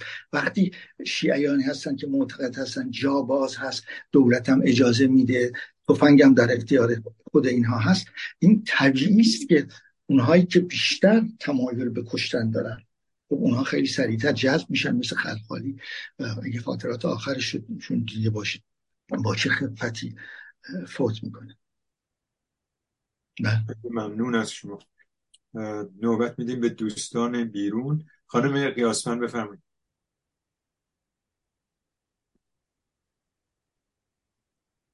خب، تا خانم قیاسفن تشریف خواهی می‌کنم. هستم در خدمتون آقای محسن قلیزاده از واشنگتن نوشتن جناب دکتر مکارمی من فکر می‌کنم تمام آنچه شما در مورد تشیع صفوی فرمودید به مذاهب دیگر هم قابل اطلاق است. آیا اینها مخصوص این مذهب و فرهنگ جهنمی است یا این یک یا این یکی متحول نشده و دیگران مذهب خود را بروز کردند. خیلی ممنونم. مرسی. بفرمایید ولی دوباره برمیگردیم سر همون در واقع بحث اصلیمون که من در حوزه انتخابی بحث می‌کنم. طبیعتا خیلی چیزها رو می‌تونیم بگیم. مگر کاتولیک هایی که بعد از کشف آمریکا چه اسپانیولی چه پرتغالی رفتن در آمریکا مگر اینها فجایع غریب عجیبی انجام ندادند؟ مگر آمریکایی هایی که رفتند و از آفریقا برده آوردن فجایع غریب عجیبی انجام ندادن اونا هم, به نام پاپ به نام کاتولیک ها این کارا رو انجام می‌دادن پس اینکه فقط شیعه درسته فقط شیعه نیست. حتی با شماست ولی خب من حوزه سخنم اینجاست. من باید مثال بیارم روشن بکنم که این مکتب در ایران عزیز ما در 500 سال گذشته چه کرده که این 44 سال نتیجه اونهاست و ادامهش. مجبورم اینطور صحبت بکنم. حق با شماست کاملا. خیلی ممنون از شما. آقای حسن دانشور بفرمایید. خیلی ممنون. درود می‌پرسم به جناب دکتر مکارم. خسته نباشیم براشون آرزو می‌کنم. من یک سوالی دارم. سوالم اینه که شما تو صحبتاتون خب موضوع هیپنوز و موضوع نومیدی و همین صحبت کردین و وضعیت خود روحانیت چیه که چیز روستایی توش هست و اینا همه درسته. سوال من اینه که شما به برآمدن جنبش باب و در ادامه اون آین بهایی که به میزان زیادی براز محتوی در مقابل شیعه بود. و اگر قول شما رو بخوام تکرار کنم به شکست هیپنوز هم در واقع که محصول مذهب و فرهنگ ناشی از تسلط روحانیت شیعه بود در واقع منتهی شد. و از اون عجیبتر میزان گسترش سریعش بود سریع این دعایین بود در جامعه روستایی ایران. یعنی اون زمان جامعه ایران رو نمی‌تونیم با جامعه امروز ایران در واقع مقایسش کنیم. این موضوع رو چگونه توضیح می‌دید؟ علت سوال من اینه که یعنی می‌پرسم آیا نباید در بحث خودتون به نقش الیت بیشتر در واقع بپردازیم. به خاطر که شما البته این کار کردین مثلا جایی که به شعر شاملو و یا شعر فروغ اشاره کردین. ولی من آیا فکر نمی کنید که خود این موضوع الیت روشن فکر نقش خیلی وسیعی داره در مقا... در, مقا... در مبارزه با این جریان در مبارزه با تسلط شیعه در مبارزه با هیپنوز در مبارزه با خرافات هر و, و اینجور چیزا سوال من بود خیلی ممنون. مرسی. بله به قولی سکینه گفتی و کردی کبابم.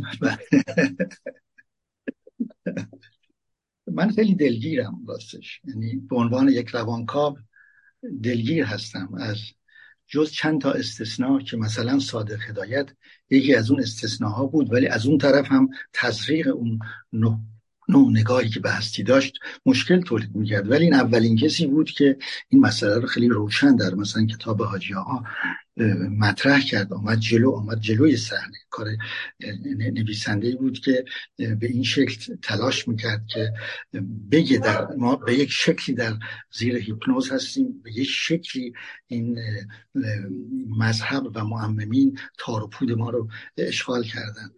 ولی بقیه متاسفانه در یک یعنی افسردگی مد شد. از یه طرف از یه طرف تا 1342 تا 8 یعنی 6 سال انقلاب اصلاحات ارزی 6 سال طول کشید تا اون موقع در مجموعه اشعار قصه ها رمان ها یک مورد مطلب روستایی و اشایر نبود آقا. و این بسیار انسان رو دلگیر می‌کنه.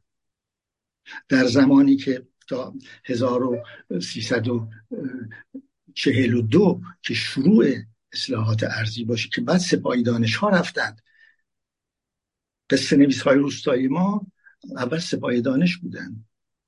و تا اون موقع یک مطلب یک فیلم یک شعر در مورد روستاهای ما که چهل درصد مردم ایران در روستاها بودن 20 درصد اشایر بودن 60 درصد مردم هیچ کس هیچ سخنی نگفت. بعد راه افتاد. یعنی به یه شکلی فرهیختگان ما خیلی هم کار زیادی انجام دادن. فرهیختگان اصلی اونهایی بودن که دانشگاه تهران رو بنیان گذاشتن و چه سنگ بزرگی رو بنیان گذاشتن و درست بنیان گذاشتن. سعید نفیسی و فوزان. فروخ همه اینها رو وقتی نگاه بکنیم همایی و مینوی اینها یک کار بزرگی رو انجام دادن. برای که همه شاگردانشون بعد تونستن اساتید علوم انسانی دانشگاه های ایران شاگرد یا های اونها هستن. ولی به طور کلی این امکان پیدا نشد که زیربنای مشکل شیعه رو اینها بتونن بزنن. یک مقاله رو اگر حوصله کردن دوستان تارنمای من مکارمی نقطه نت یا نقطه کام هست. در اونجا در قسمت فارسیش مقاله های من هست. یک مقاله هست به نام ضرورت دوباره نگاری تاریخ ایران برای ایرانیان.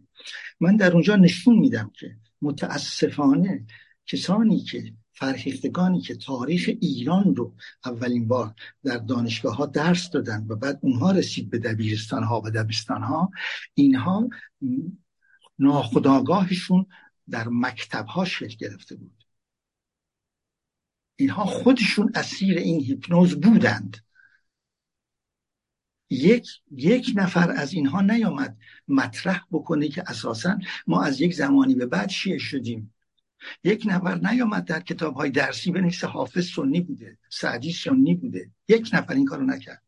به شکلی که همه ماها که در اونجا درس خوندیم از همه شما عزیزان می‌پرسم این رو. آیا شما می‌دونید که هر منطقه ایران قبل از شیعه شدن کدام مکتب سنی رو داشتن از اون چهارتا نمی‌دونیم. هیچ کس نگفته. میترسیدن بگن اصلا نگفتن. مثل اینکه اصلا شیعه از اول حضور اسلام در ایران همه شیعه بودند. یعنی اونها هم گرفتار بودند. اونها هم وقتی کتاب فارسی رو می فارسی دبیرستان رو می نوشتند یک مورد نیاوردن توضیح بدن. همه هم سعی می‌کردن بگن یه جوری دستشون می‌رسید مثل متحری بگن اونها هم شیعه بودند. ببینید ما یک مشکل اساسی در مورد فرهیختگان ایران زمین داریم. این مشکل اساسی اینه که بتونیم این فرهیختگان از زیر هیپنوز بیاریم بیرون که اونا بتونن بقیه رو برن بیارن بیرون. و همونجوری که خدمتون عرض کردم جناب نوری علا یکی از نادرترین من دیگه زیادی رو نمی‌شناسم که دست گذاشت روی جای محکم و مشکل ساز بقیه دست نذاشتن. شما در نیما یک شعر یک بیت دارید که این مطلب رو مطرح بکنه. ببخشید. بعضی وقتا من عصبانی میشه شما توضیح برای برآمدن جنبش باب توضیح ندیدین. من این سوالم کردم از شما.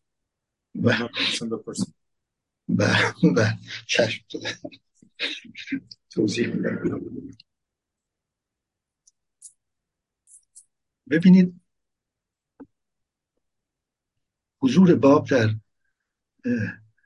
مدارس محمد شیعه یک حضور فلبداهه که نبود. همه می‌دونیم که از شیخیه شروع شد و قبل از شیخیه هم بودن. یعنی یک لایه‌ای درست شد یک جهتی درست شد. به این جهت که این ببخشید اینطور میگم ولی واقعیت دید روانکاو دارم میگم. بهتون این توهم امام زمان جاری شد. این توهم آمد جا گرفت. آقای کسروی در تاریخ 500 ساله خوزستان مطرح می‌کنند که در عرض این 500 سال 100 تا امام زمان در خوزستان پیدا شد که می جنگیدن با هم. من امام زمانم که من امام زمانم.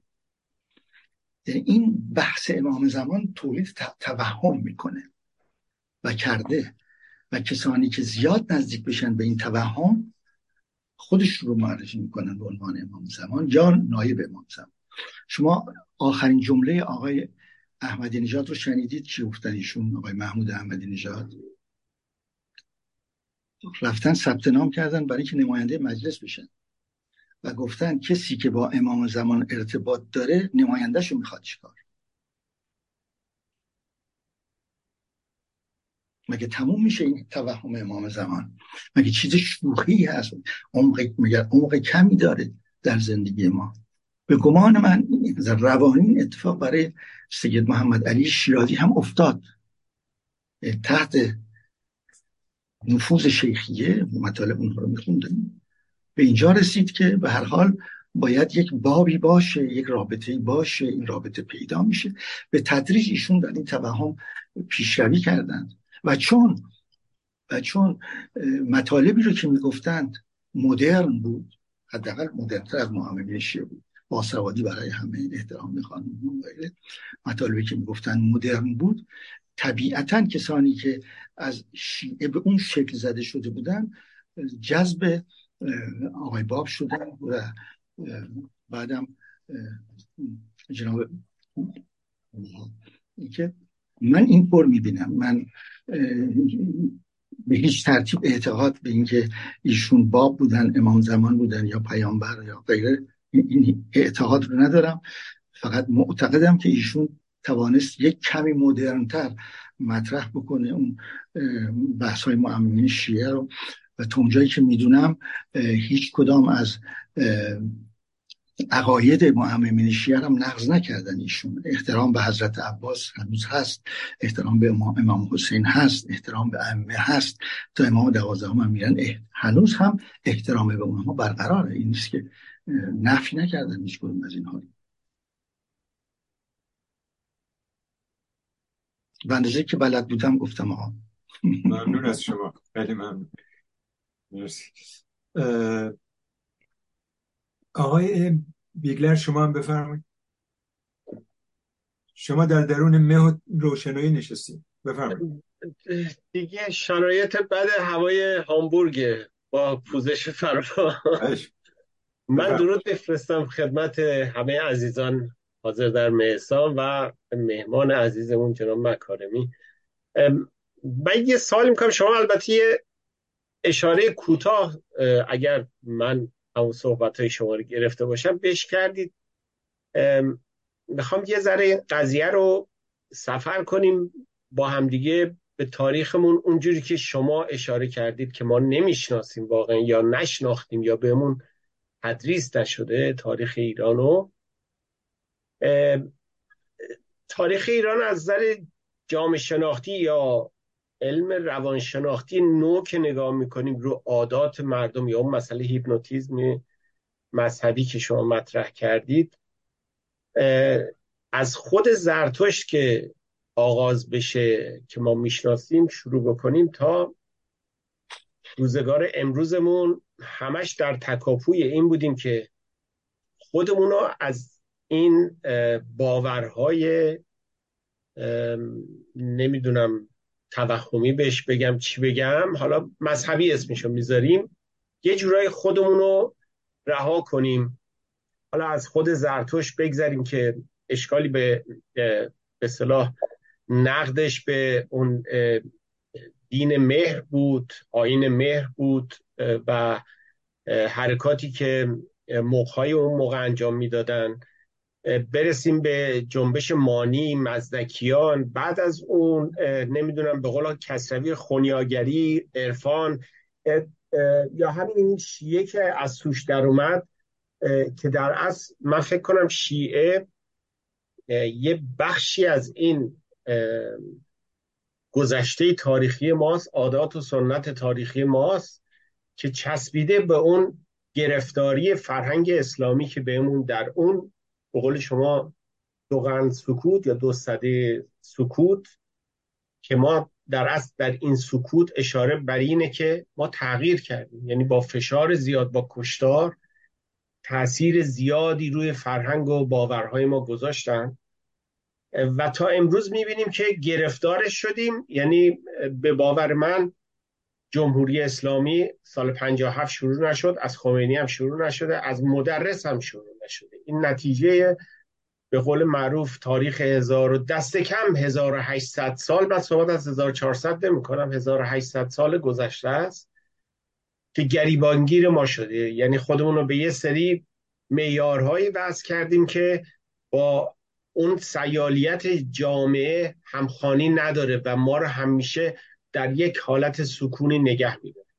ولی چیزی که در این به قول معروف تو این دو سه سال گذشته دیدیم من فکر کنم در ایران نسلی به وجود اومده. حالا یه عده نسل زد میگن یه عده هشتادی میگن یه عده نمی‌دونم نو میگن حالا هر چی که اسمشون هست. واقعیت می‌خواد خودشو بکنه. می‌خواد بکنه از این زنجیرها و به هیچ چیزم اعتقاد نداره. من سخنرانی یکی از این مولا رو میشنم شکایت می‌کرد می‌گفت بهشون میگیم که حداقل به پدرت احترام بذار. میگه پدر که برای ما ایرانیا پدر مادر خیلی عزیزه. میگه برای چی احترام بذارم؟ در اصل این برای چی؟ نه اینکه احترام نمی‌ذاره علاقه نداره.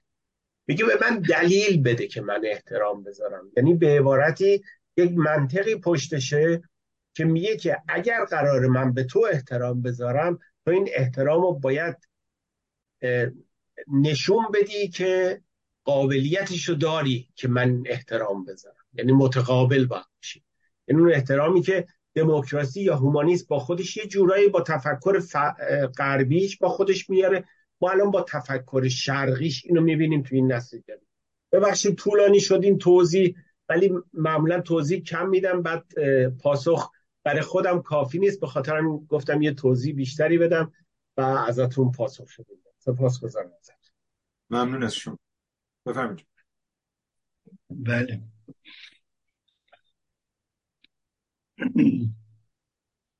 من ممکنه فقط خود سوال رو خواهش کنم یه بار تکرار کنید برای اینکه توضیحات پشتش. سوال اینه که نظرتون در مورد این نسل زد که واقعیت با تاریخ ایران فرق می‌کنه یعنی از همه چی بریدن؟ بله متوجه شدم. متوجه شدم. بله خیلی ممنون. متوجه شدم. بله. حالا یک اطلاع رو به شما بدم بعد بعد نتیجهش رو هم بهتون بگم. اطلاع این هست که من ده سال هست که روی دوربینم رو برگردوندم به سمت ایران. ده سال هست که در فرانسه زندگی می‌کنم ولی در ایران با استفاده از اسکایپ و غیره تدریس می‌کنم. به روانکاوان و روان پزشکان ایرانی. در این ده سال تونستم با کمک عزیزان یازده کتاب چاپ کنم و به تدریج یک مدرسه روانکاوی لکنی رو به تدریج ایجاد کنم. یعنی در این ده سال در نظارت بالینی روانکاوان و روانپزشکان بسیاری کیس ها و مورد های بسیاری رو مطرح می‌کردن. یعنی من باعث شد که بدونی که خودم بخوام وارد زندگی روزمره خانواده ها بشن به عمقش برسم عمق اونها وارد بشن. در واقع اون چیزی که متوجه شدم این هست که بعد از جنگ هشت سال جنگ و بعد از یک کمی که مردم ایران از اون فضای جنگی آمدن بیرون این افراد یعنی ایرانیان واقعا تعداد بسیار زیادشون زده شدند ولی تجاهل می‌کردن. یعنی بیرون جوری رفتار می‌کردن که موافق جمهوری اسلامی هستن. در درون خانواده ها این نبود. در درون خانواده ها کسانی که بچههایی که به دنیا می آمدند براشون روشنگری می‌شد. اون هم پدر مادرها می‌کردند. یعنی ما در واقع مدیون پدر و مادرهایی هستیم که بعد از تقریبا 20 سال در جمهوری اسلامی ازدواج کردند و تولید مثل کردند. و به گمان من خامنه ای این رو به شدت می‌دونست. از وقتی که شروع کرد گفت بچه بسازید. وقتی اون بچه بسازید به حزب ها میگه بچه بسازید نه به غیره. متوجه بود که داره حجم عظیمی از کودکان دارن بزرگ میشن تحت هدایت پدر مادرهایی که به هیچ ترتیب به این مسائل مذهبی اهمیت نمیدن و بیشتر بچه ها رو با موسیقی نقاشی علم رقص آشنا می‌کنند. این به گمان من این موج محصول دو تا دو کاشت هست. یک پدر مادرها و محصول دوم شبکه های اجتماعی است. اینها هستند که در واقع با شبکه های اجتماعی به دنیا آمدند. در شبکه های اجتماعی زندگی کردند و می‌کنند. یعنی در شبکه اجتماعی تمام این حریم ها از بین رفت. این فرزندان ما اینهایی که الان در میدان هستند و دیگه هم نخواهند نشست. یعنی دیگه هیپنوز روی اینها اثر نخواهد داشت. فقط جنگ اثر داره. متوجه شدند. یعنی فقط می‌خوان بجنگن الان. یعنی بیت رهبری آماده جنگه. برای که اینها رو دیگه نمی‌تونه هیپنوز کنه. هیپنوز شده هاشو می‌تونه بفرسته به جنگ اینها ولی با اینها نمیشه دیگه کاری کرد. البته یه خطری هم داره که اگه فرصت شد بعد خدمتتون میگم. خیلی ممنون از شما. خانم قیاسمن بفرمایید. سپاسگزارم. شهرام شبخیز از سندیگو نوشته حال که مسئله بود و نبود جامعه مدنی مطرح است پرسش من چنین است.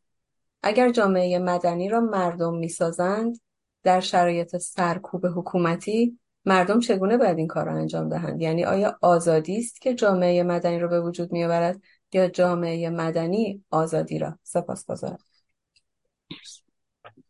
بفرمایید. بله فرانسوی ها میگن لدو من جنرال یعنی هر دوش جنرال من. یعنی که یک وابستگی هست این دوتا به هم چنان وابسته هند که می‌بینیم در مثلا در اروپا وقتی نهادهای جامعه مدنی درست شد یک کم که آزادی بود این نهاد درست شد. یک کمی جنگید مبارزه کرد یک کمی آزادی گرفت دوباره بزرگ شد. یعنی یک جنگ و گریز دائمی است. با قدرت. فراماسون ها من واقعا توصیه می‌کنم یه مقدار تاریخ فراماسون ها رو بخونیم برای اینکه چنان این معممین فراماسون ها رو از بد و زشت و نامیزان توصیف کردن که صدای من میاد. بله بله. بد و زشت و نامیزان توصیف کردن که نمیشه مثالش می‌زد ولی اونها بودن که به طور مخفی ها رو به وجود آوردن اصلا. یعنی مبانی مبانی نهادهای جامعه مدنی رو اونا به وجود آوردن. کسی هم نمیشناختشون. سری بود این مسئله. یعنی آزادی لازم نداشتن. به وجود آوردن اونهایی که به اون مطالبی که به وجود آمده بود شروع می‌کردن به کار اجتماعی. اولین کاری که کردن مثلا فراماسون ها آمدند حرفه به حرفه سندیک های آموزشی درست کردن. بعضشون مبارزه نبود با مبارزه اقتصادی نبود. ولی یک مثلا نجارها مجموعه نجارها یک شاگرد می‌گرفتن اون شاگرد رو تربیت می‌کردن. شاگرد از پیش این نجار این شهر می‌رفت. دیگه بالاخره می‌شد یک نجار قابل. ولی اینها با هم حتی نجار، شاگرد نجارها در خونه نجارها زندگی می‌کردن. یعنی یک شبکه به وجود آمد که تونست به هر حال نهاد جامعه مدنی باشه. این این رو وقتی من مسئله نوآوری رو مطرح می‌کنم خدمتتون خواهش می‌کنم بریم به سمت نوآوری. برای همینه از سوراخ‌های ممکن باید استفاده کرد. اون چیزی که ممکن هست هست حتما هم هست. ممکن هست. به همین دلیلم که ما خیزش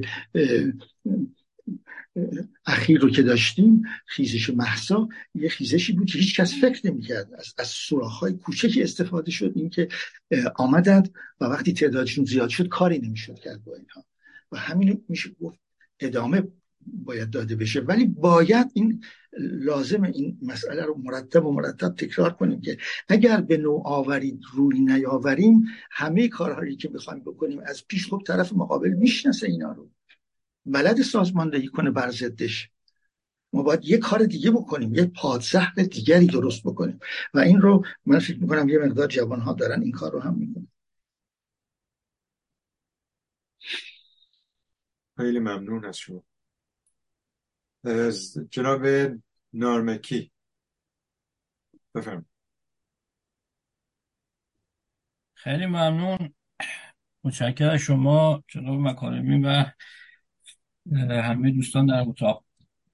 من این فکر می‌کنم یه شاید شاید من اشتباه کنم یه مقدار از موضوع بعضی وقتا ما دور میشیم. فشارهای رژیم اسلامی بر روان جامعه و تاریخچه و راهکارهای مقابله. من زیاد در جز چند عبارتی که جناب مکارمی شما فرمودید در مورد مبارزه مدنی چیز بیشتری دستگیرم نشد که این راهکارهای مقابله با این چی هست.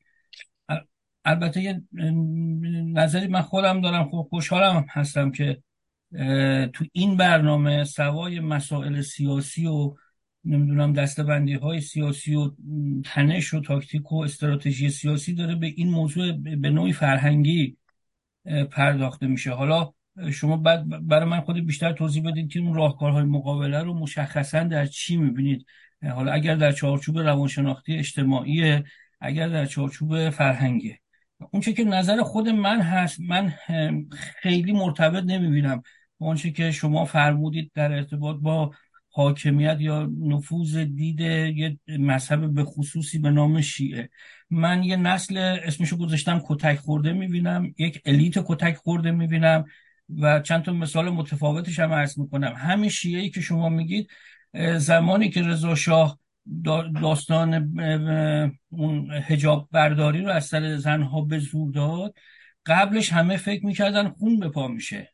یعنی اگر یه نفر بیاد که بخواد از سر زن مسلمان به پاسبونش بگه به زور این هجابش رو بکش یک کسی جرأت کنه چنین کاریو بکنه ولو با جمعیت همون روز حداقل صد هزار تایی کشته میشن. هیچ اتفاق نیفتاد. هیچ آخوندی رو من اگر شما شنیدید بگید من نشیدم که اعلان جهاد بده و بگه بر رضا جهاد کوچیک و بزرگ واجبه. نکرد این کار همون شیعه نکرد همون ملاه نکرد اون جامعه نکرد. کار اصلا به ماهیت درستی غلطی نمی‌دونم کار رضا شاه ندارم. می‌خوام بگم روحیه جنگندگی وقتی نیست که شاید به قول یکی از مهمانانی که تو این برنامه میومد یک قانونی ساخته شده تو دراز مدت از سرکوب و سرکوب و سرکوب و سرکوب. نفر کتک خورده بعدا اصلا برای خودش رو تبدیل به ایدولوژی می‌کنه که در مورد همه چیز حاضر صحبت بکنه غیر جنگیدن. این قلم اصلا دوست نداره. هر کسی هم که میاد صحبت می‌کنه یک جوری بهش حمله میشه و جنگنده ها استثنان. اصلا یه استثنا من امروز یه, یه خسرو گل سرخی سلطنت طلب آرزومه. آه یه, کسی پیدا مثل اون جسارت داشته باشه. کار ندارم به اصلا به حرفای سیاسیش. یک شریعتی پیدا بشه که مثل شریعتی اما در دفاع از منافع ملی در دفاع از هر چیزی که شما بهش باور دارید. بتونه این شریعتی ادبیاتی داشته باشه که این ادبیات به مردم بگه ما می‌تونیم بجنگیم. می‌تونیم بجنگیم. همه جورش می‌تونیم بجنگیم. گروهی دسته ای بزرگ کوچیک ولی این نگاه رو داشته باشه یکی به تو زور میگه باید بزنیش کتک می‌خوری بخور باید بزنیش. و این از بین رفته نیست. این این الیتش این کارو نمی‌کنه. تا حرف می‌زنی یه چیزای دیگه میگن اصلا رب نداره. بنده یه صحبت از این می‌کنم که من به ادبیات انقلابی نه اینکه باور دارم تو امروز این کشور نیاز دارم. از فردایی که این رژیم ساقط شد به هیچ عنوان یک ساعتش هم نباید ادبیات انقلابی وجود داشته باشه. همه چیز باید بر مبنای حقوق بشر همه چیز باید بر مبنای خرد متمدن اتفاق بیفته. یعنی اگر یکی زد گریبان یکی رو فردای ساقط شدن این حکومت گرفت تو خیابون گفت من یادمه که این آدم میکشته. خرد باید اینطوری باشه.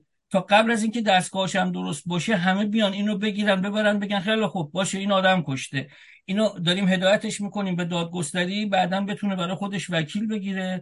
تو هم برو تمام اطلاعات تو به دادستان بده که علیهش اقامه دعوا کنه. اون اون روز جای خودش. ولی اینا توجیه عدم مبارزه در قبل از ساقط کردن یه حکومت دیکتاتور زورگو ظالم نمیشه. اصلا این می‌خواد شیعه باشه هر چیزی می‌خواد باشه حتی فردا. ما رو هی میترسونن که آقا فردا اگر این بره معلوم نیست چی میشه. چی میشه؟ یه کسی میاد مثل اینه یا بدتر از اینه. خیلی خوب با اون جنگ رو شروع می‌کنیم. با هر کی که بده شروع باید بکنیم. وظیفته. اگر می‌خوای زنده بمونی. اگر انسان هستی اول باید یک حیوان نرمال باشیم. بعد بشیم انسان. من فکر کنم تو این زمینه شما اصلا تخصصتونه که توضیح بدین که یک سایکولوژی که بخش حیوانی خودش رو کامل نشده باشه اصلا نمی‌تونه انسان نرمالی باشه. من باید دل و رودم معدم همه چیزم مثل یه حیوان قشنگ کار بکنه. تازه وقتی اینا کار کرد بعد بریم سراغ تکامل مغزی. ما مشکل داریم تو این داستان. من هرچی که میشنوم الیت رو نمی‌بینم. مردم رو تشویق کنه به جنگیدن.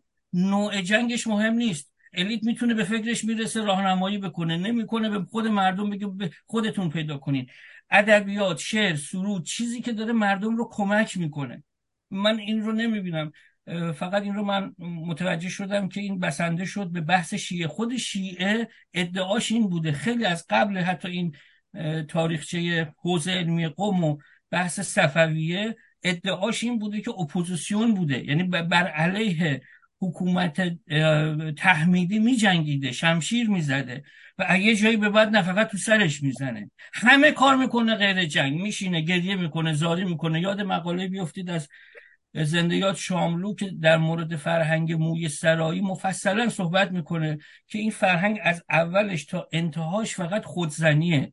دگرزنی نیست دشمن زنی نیست همراه با جنگ شادی بلد نیست. فقط کتک خوردن بعد نشستن و گریه کردن خیلی خوب بلده. انقدر متخصصه در انواع اقسام سروده و فیلم و آهنگ غمگین اشکاور که و هست نداره.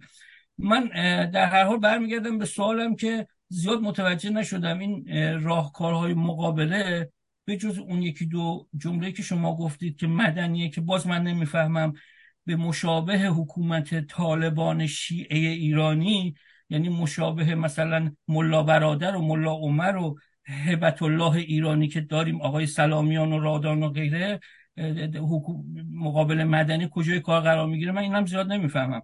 ولی در هر حال من مقابله رو از شما می‌خوام بیشتر بشنوم.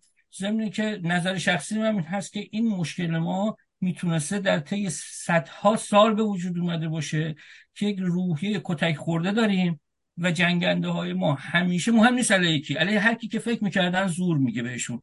همیشه استثناء بودن خیلی کم بودن انگشت شمار بودن. از من تمام متشکرم. مرسی. بله. من رؤوس مطالبی رو که در مورد چه می‌توان کرد میگم که بعد خب چون اگر علاقمندان بخوان بیشتر گفته بشه خود فیلمی که هست می‌تونن گوش کنن و یا علاقمند باشن توی اون 23 تا 10 دقیقه پیگیری کنن. من چه می‌توان کرد و اول خداگاهی در میدان خلاص یافتگان از هیپنوز. این دسته ای که تازه آمدن بیرون مثل همین دهه هشتادی ها اینها رو بهشون بگیم از کجا آمدی بیرون. روشنشون بکنیم این مسئله رو. آمدن بیرون ولی متوجه نیستن که از کجا آمدن بیرون. نهاد جامعه مدنی رو هم استراتژی هم تاکتیک ترکیب جویهای بسیار کوچک که به هم بپیوندن.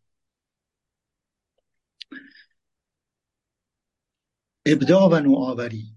دست کم در خارج از ایران عزیز که شبکه های اجتماعی هم وجود داره. توصیه این بود که بتونیم تمرکز ابزار اطلاعات رسانی رو بدیم بتونیم پیام هامون رو برسونیم. و یکم مسئله ایجاد شادی و رفع هیپنوز دست جمعی رو مرتب تکرار کنیم. این, این یکی از راه های بیرون آوردن از هیپنوز همینه. مثلا پروتستان ها به این مسئله متوسل شدند که تونستن به هر حال اون واقعا جهنمی رو که در قرون وسطا کشیش های کاتولیک ساخته بودن باش بجنگن و چه خدمتی کردن اینها این پروتستان ها الان وقتی از جمعیت شناسی نگاه نقشه اروپا می‌کنیم. هر جا که پروتستان ها هستن با سوادترن راست و درستترن. خود همین مطالعات جامعه شناسی نشون میده. به جای تکرار و تکرار از مصیبت های اسلام و جمهوری اسلامی و اینها یه مقدار بیایم حالا راجع به نوآوری بگیم و راجع به تشخیص تشخیص بدیم که مثل هر عمل دیگه هر پزشکی هر فردی رو شما پیشش برید موضوعی رو مطرح کنید سه پایه سه, سه پایه انجام میده. اول عکس برداری می‌کنه دوم تشخیص میده سوم پروژه همراهی میده. من اینجا همین تلاش رو کردم که نشون بدم. یک عکس برداری کردم ولی عکس برداری 500 ساله می‌شد. یکی از دوستان 1800 سالم انجام داد. عکس برداری کردم یه تشخیص دادم که تشخیصم این هست که هیپنوز دست جمعی است افسردگی دست جمعی است و تقیه یعنی اسکیزوفرنی دست جمعی است. و این ستا ابزاری دارن مثل مسئله ازاداری و غمگینی و خودزنی و مثل آوردن خرافات به جای علم.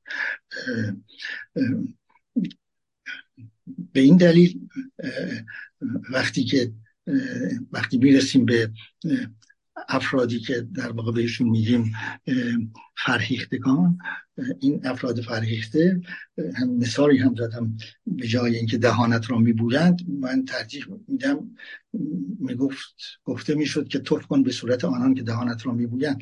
یعنی اجازه نده این شجاعت بیشتر و زیربنایی در کلیه گفت شنودها و خارج شدن از فضای تعارف و تقیه خلاصش هم این هست که اخو پیف را به شادی جنبش و اعتقاد به نتیجه کارمان انجام بدیم.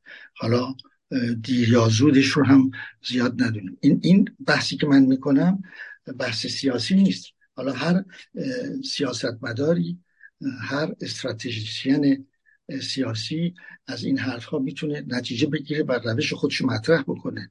من نه مخالفم نه موافق جنگ مسلحانه هستم. اگر بکنند هم خوبه نکنند هم خوبه.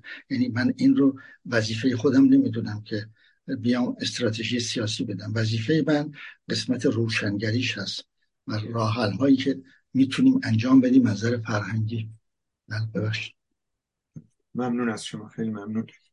در این صفحه چت دوستی پیام گذاشتن که البته باعث شد حواس من پرچ یک نوبت رو جا زدم. جناب اثاره پیام گذاشتن که از این هفته کلاب در کلاب هاست برنامه های ما به طور زنده پخش میشه. جناب سریع ببخشین که نوبت شما رو یه فراموش کردم یه نوبت. اجازه بدین از بیرون یکی از دوستا بیاد بعد شما بفرمایید. خانم قیاسفن بفرمایید. سپاسگزارم خانم سهیلا شهسواری از جنوب فرانسه نوشتن یکی از پرسش هایی که همیشه ذهن مرا به خود مشغول داشته است آن است که اگر ما در مقیاس فردی دارای تکنیک های مختلفی برای روانکاوی و روان درمانی هستیم این امر در مقایسه در مقیاس اجتماعی چگونه مطرح می شود و آیا تکنیک هایی هم برای روانکاوی اجتماعی و به خصوص روان درمانی اجتماعی وجود دارد؟ خیلی ممنونم. من روان روان فردی است. روان فردی معتقدیم. در روان فردی است که فرد روی سه اصل روی سه پایه ما روان داریم. سه تا پایه است. یکی ژن اون چیزی که با خودمون به دنیا میاریم که این ژن یه میلیون سال است. و بعد فصل میشه صحبت کرد. چرا؟ یک ساختار ناخداگاه شیش سال اول بسیار موثره و بعد بقیه آنچه که آموزش می‌بینیم. اینه که جالبه اینه که اینها نسبتشون نسبت قسمت ژن خیلی سطحش بالاست نسبت ناخداگاه بعدش و آنچه را که بعد از 7 سالگی یاد می‌گیریم تربیت میشیم غیره و غیره خیلی ضعیفه. یک نایه بسیار ضعیفی قرار داره اینه که امکان روانکاوی یا روانشناسی دست جمعی نیست. ولی امکان این وجود داره که افرادی که در واقع به شکلی می‌خوان به مردم کمک بکنن چه در حزب ها چه در جوامع مختلف چه در مدارس فرق نمی‌کنه. به شکلی کسانی که با جمع ارتباط دارن اینها مطالب اساسی رو بدونن و تلاش کنن که برن برای حل این مسائل اساسی. من فکر می‌کنم که روی سخن من در اصل می‌تونه هم عزیزان باشه هم کسانی هستند که با مردم بیشتر رابطه دارن. به عنوان معلم به عنوان سخنگو به عنوان فیلسوف اینها اگر مرتب تکرار بکنن که بس دیگه ازاداری بس دیگه هیپنوز بیایم بیرون بس دیگه این, این, این همه افسردگی بیایم بیرون. ما انسان هستیم احتیاج داریم که خودمون بشناسیم جامعه رو بشناسیم و یک بحث بسیار ساده رو به نظر من همه این عزیزان فرهیختگان می‌تونن در همه جا مطرح بکنن. و اون اینه که واقعا دریغ است ایران که ویران شود. این میشه استدلال کرد این مسئله رو. با رقم و عدد نشون داد که مملکتی به این وسیع با این همه نعمت طبیعی یک, یک مکان سوگلجشی عظیمی داره ایران در محل برخورد ستا است امکانات طبیعی که ما داریم رو به جلوه. یعنی آن چرا که انرژی سالم اسمشو می‌ذاریم باد و خورشید و کبیره که ما داریم اینها رو. ما علاقه علاقه من به فرهنگ هستیم. مردم ما فرهنگی هن ولی شور وقتانه از به گمان من از وقتی که معممین شیعه مدارس رو گرفتن به دست تا 1850 تعداد بسیار زیادی از مردم ایران تحت تاثیر علم قرار نگرفتن هنوزم به سادگی نمیشه آورد. یه مثال خیلی مختصر بزنم. که دوازده میلیون مردم تهران بزرگ نتایج آماری نشون میده که از هر چهار نفر سه نفر پدر بزرگ مادر بزرگ های روستایی داشتن. این بد نیست ولی فرهنگ روستایی و فرهنگ اتومبیل سواری برج نشینی متفاوته باید مرحله مرحله بره تا برسه به یک فرهنگ شهر نشینی. نمیشه. این امکانش نیست. بعد هم مرتب ما بحث می‌کنیم که آرزوی ما اینه که بتونیم متمدنترین نوع زندگی رو داشته باشیم. همه دلشون می‌خواد. ولی چه آموزشی باید بدیم که سریع بتونیم به این درجه برسیم؟ اگر من بودید می‌تونم راجبش بیشتر صحبت مرسی. خیلی ممنون. جناب سنیعی بفرمایید. بله من خواستم از سرکار عالی یک خدمت سرکار پرسشی رو مطرح کنم. در خصوص همین مسئله مغموم بودن ایرانی ها و افسردگی دست جمعی که شما به درستی بهش اشاره کردید. شما ذکر کردید که افسردگی مد شده و افسردگی دست جمعی از افسردگی دست جمعی نام بردید که واقعا صحیحه و باعث تاسف و البته نتیجه سیاست آخوند هاست که خب شما اینم ذکر کردید.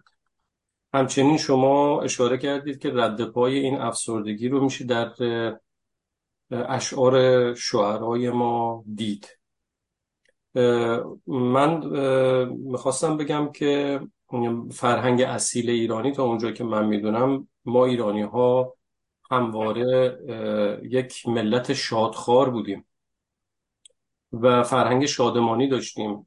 تقویم ایرانی ها سرشار از روزهای جشن و سرور بوده به عناوین مختلف. اگر ماه عوض می شده خب ایرانی ها جشن می گرفتن هفته ها روزهای هفته جشن می گرفتن به عناوین مختلف ایرانی ها مشغول شادی و شادخاری و البته تولید فکر و اندیشه و تکنولوژی بودن. من فکر می‌کنم مسئله افسردگی تاثیر مستقیم در خمودگی فکری داره که انسانها رو منفعل می‌کنه و اینها رو از حرکت باز میداره. فکر می‌کنم که شاید آخوندها یه مقدار زیادی روی این مسئله تاکید می‌کنن که ملت باید افسرده باشن به خاطر اینکه ملتی که افسرده است میشینه و راحت تو سری می‌خوره و گریه می‌کنه.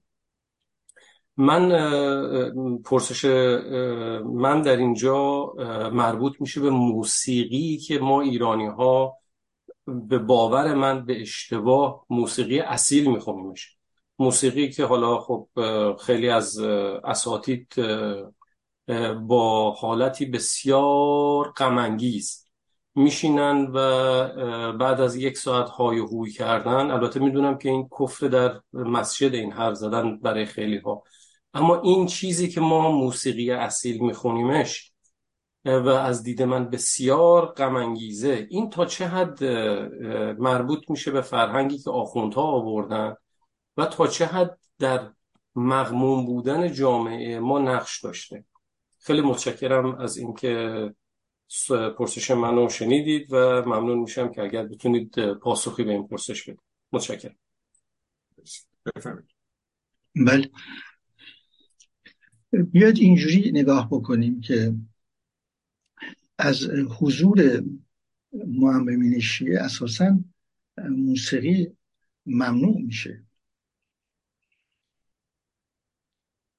موسیقی نقاشی مجسم سازی اینها ممنوع میشه عملا.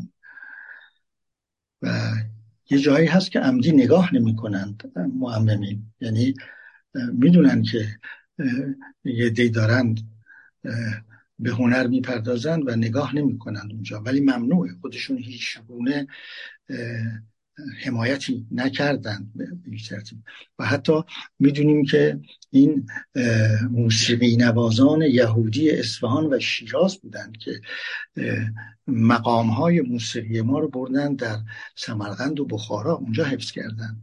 یه مقدارش هم توسط خود معممین در روزخانی حفظ شد دستگاه ایرانی. ولی دیگه امکان نداشت. غیر از این دوتا این خود معممین دستگاه ها رو بردن جلوی مقدارش هم در سمرقند و بخارا حفظ شد. این موسیقی ما که پیش می موسیقی اصیل.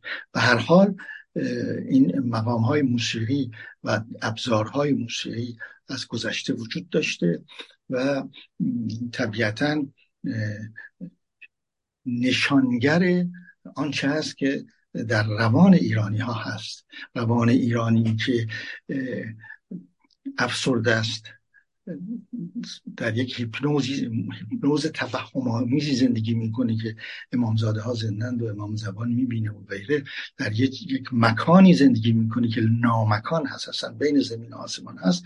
طبیعتا از این یک موسیقی شاد نمی‌تونه بیرون بیاد. و موسیقی شاد رو هم میشه گفت در واقع بعد از مشروطیت تونستیم بهش دستیابی پیدا بکنیم.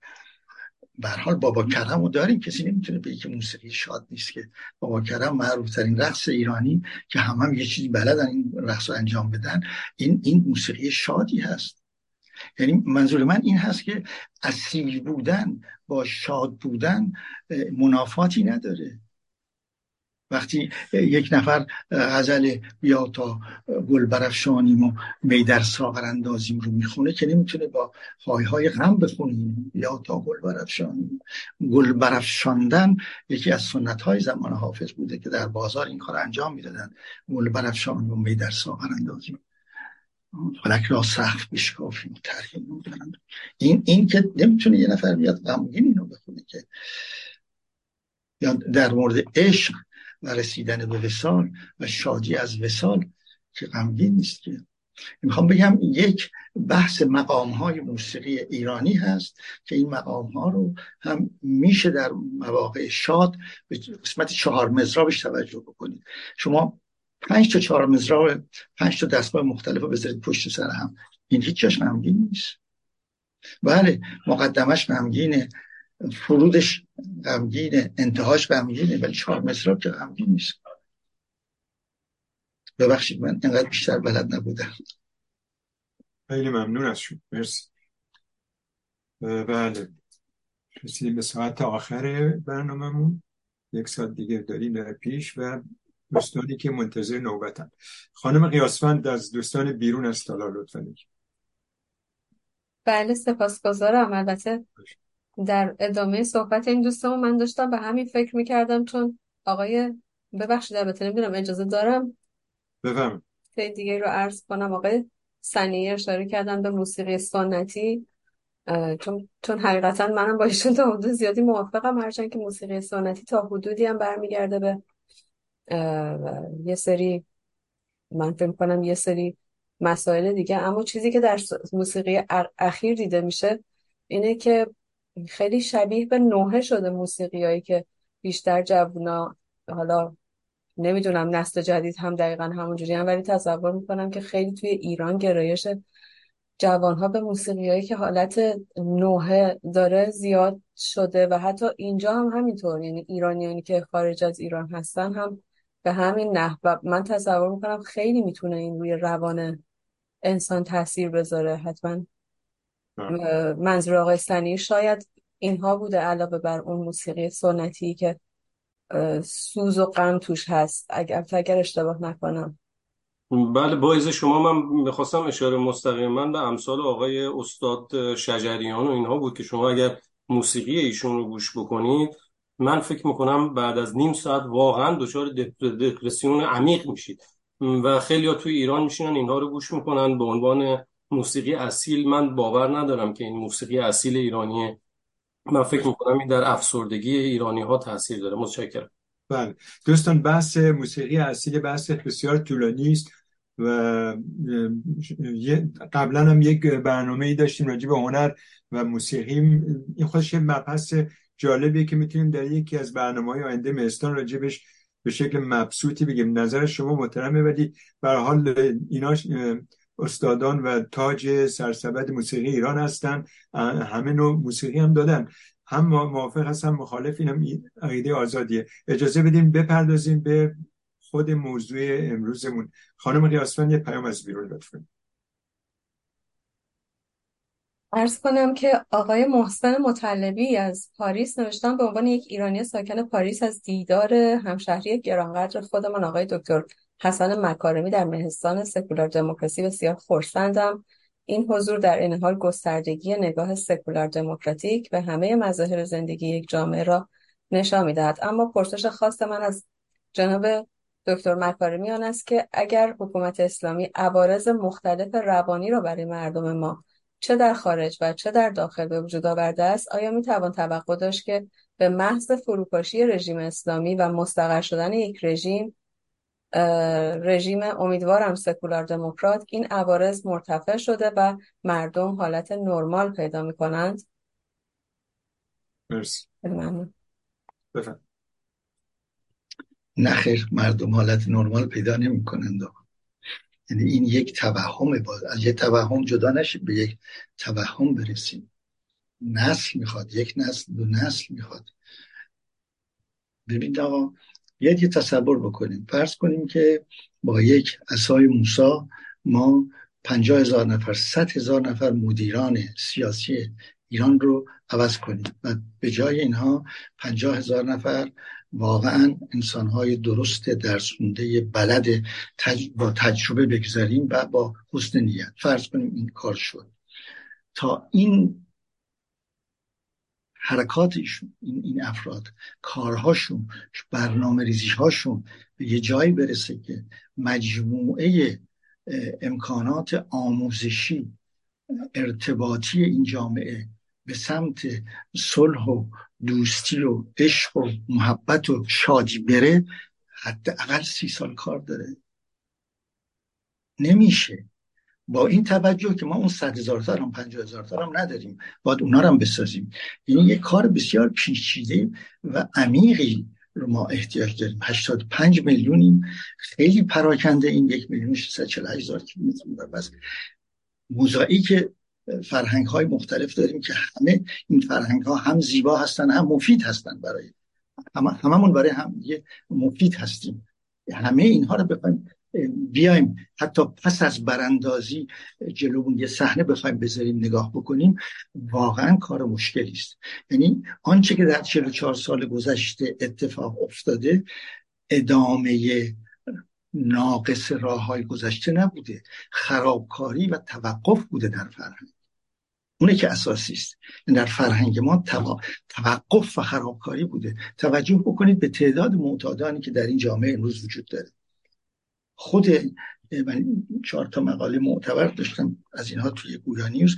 خود دولت وزارت بهزیستی خودش میگه ما حدود دو میلیون معتاد داریم و شش میلیون کسانی که دور این معتاد هستن و زندگیشون تحت تاثیر این معتاد هست و شش میلیون میشه تقریبا ده درصد مردم ایران. ما 15 میلیون حاشیه نشین داریم. 50 درصد زیر خط فقر داریم. 20 میلیون بیستواد کامل داریم. و اینا رو که نمیشه با یک اسای موسا بعد از افتادن درست کرد. همه همتمون رو بگذاریم صحیح هم کار بکنیم. یعنی با تعیق قطع بالاخره کار می‌کنیم چون تو تاریکی هستیم. هیچ رقمی رو ما نداریم. هیچ, ب... هیچ برنامه رو نمیشه امروزه به هیچ ترتیب ممکن نیست یک برنامه استراتژی 20 ساله برای ایران عزیز نوشت. رقم نداریم عدد نداریم. عدد رقم ها درست نیستند. خیلی مکافات ها خیلی راه سنگین و طولانی در پیش هست. و امیدوارم خیلی امیدوارم که حتما من این راه رو میریم. من خیلی امیدوارم که سی سال بعد از فروپاشی ما دور نباشیم از کشوری مثل یونان. دور هم نبودیم. یعنی سال 1355 اگر شما آمارهای ایران عزیز و پرتغال رو با هم مقایسه می‌کردیم زیاد دور نبودن. من این کار کردم در اون موقع درس می‌دادم. زیاد دور نبودیم. ولی الان کجا هستیم؟ خیلی فاصله داریم. اینها رو یک شبه نمیشه طی کرد. خودمون رو اذیت نکنیم. وارد یک توهم نشیم که فکر می‌کنیم که براندازی جمهوری اسلامی مساوی رفاه و سکولاریزم و لائیسیته است. یک نکته آخر بگم در این مورد که باز تجربه بالاخره فرانسه است به عنوان فرانسویان 400 سال طول کشید تا سکولار شدند سکولار یعنی کسی که به دانشگاه و علم اعتقاد داشته باشه به جای خرافات و فال نویس و غیره. حالا همینجا رو شما در نظر بگیرید تو همین نکته سکولار شدن که حتی دولت هم سکولار بشه یعنی بیاد از دانشگاه ها باشه. وزیران و نخست وزیران لوی 14 و 15 و 16 اینها کشیش ها بودن کاردینال ها بودن. کلوبر مثلا.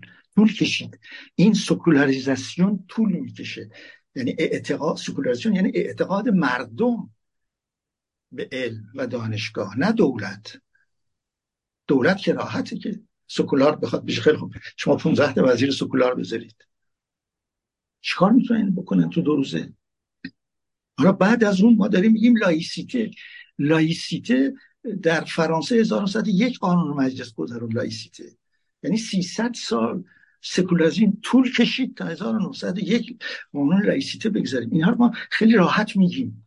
نمیشه. من خیلی راحت بگم ما به این زودیا سکولار نمیشیم جامعه در روز دور, دور افتاده در این روستاهای گیلان مازندران کردستان جنوب نمی‌تونیم سکولار تولید کنیم. قبل از سی سال. امکانش نیست. این توهم رو هم بذاریم کنار. خواهش می‌کنم. خیلی ممنون. امیدواریم به جای چند صده به قول شما در طی چند دهه برسیم به یک جامعه مدرن. جناب دکتر مکارمی من یه اشاره می‌خواستم داشته باشم به پرسشی که حسن دانشور آقای حسن دانشور کرد. می‌خواستم به تاسف خودم از این اعلام کنم که به هر حال در به قول شما بعد از 100 سال بعد از صفویه حضور شیعه به بعد از اون زمان به بعد هم ما جنبش های زیادی داشتیم برای شکستن اون هیپنوتیزم که اکثرا شکست خوردن تا حالا که منجر شد به انقلاب 57 به اصطلاح. تاسف من از اینه که به حال یکی از جنبش های مهم تاریخ ما جنبش بابی بوده.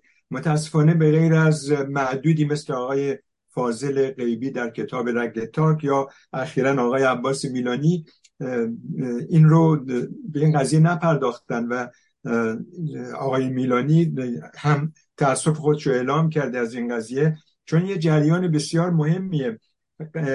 پیشقراولان مشروطه حتی کسانی مثل احمد روحی مثل میرزا خان کرمانی بودن و بعدها طالبوف و غیره و حتی کسان دیگری بودن. کارهایی که اینا کردن در مقایسه با پروتستانیسم لوتر در حقیقت حتی میشه گفت بیشتر بود. چون اولین کاری که جریان باب یه جوانی بودن اومدن به رهبری علی محمد شیرازی همشهری شما. اینا اولین کاری که کردن مقابله کردن با مقوله اجتهاد و فتوا و عزاداری اینا اینا مخالفت کردن با این قضیه.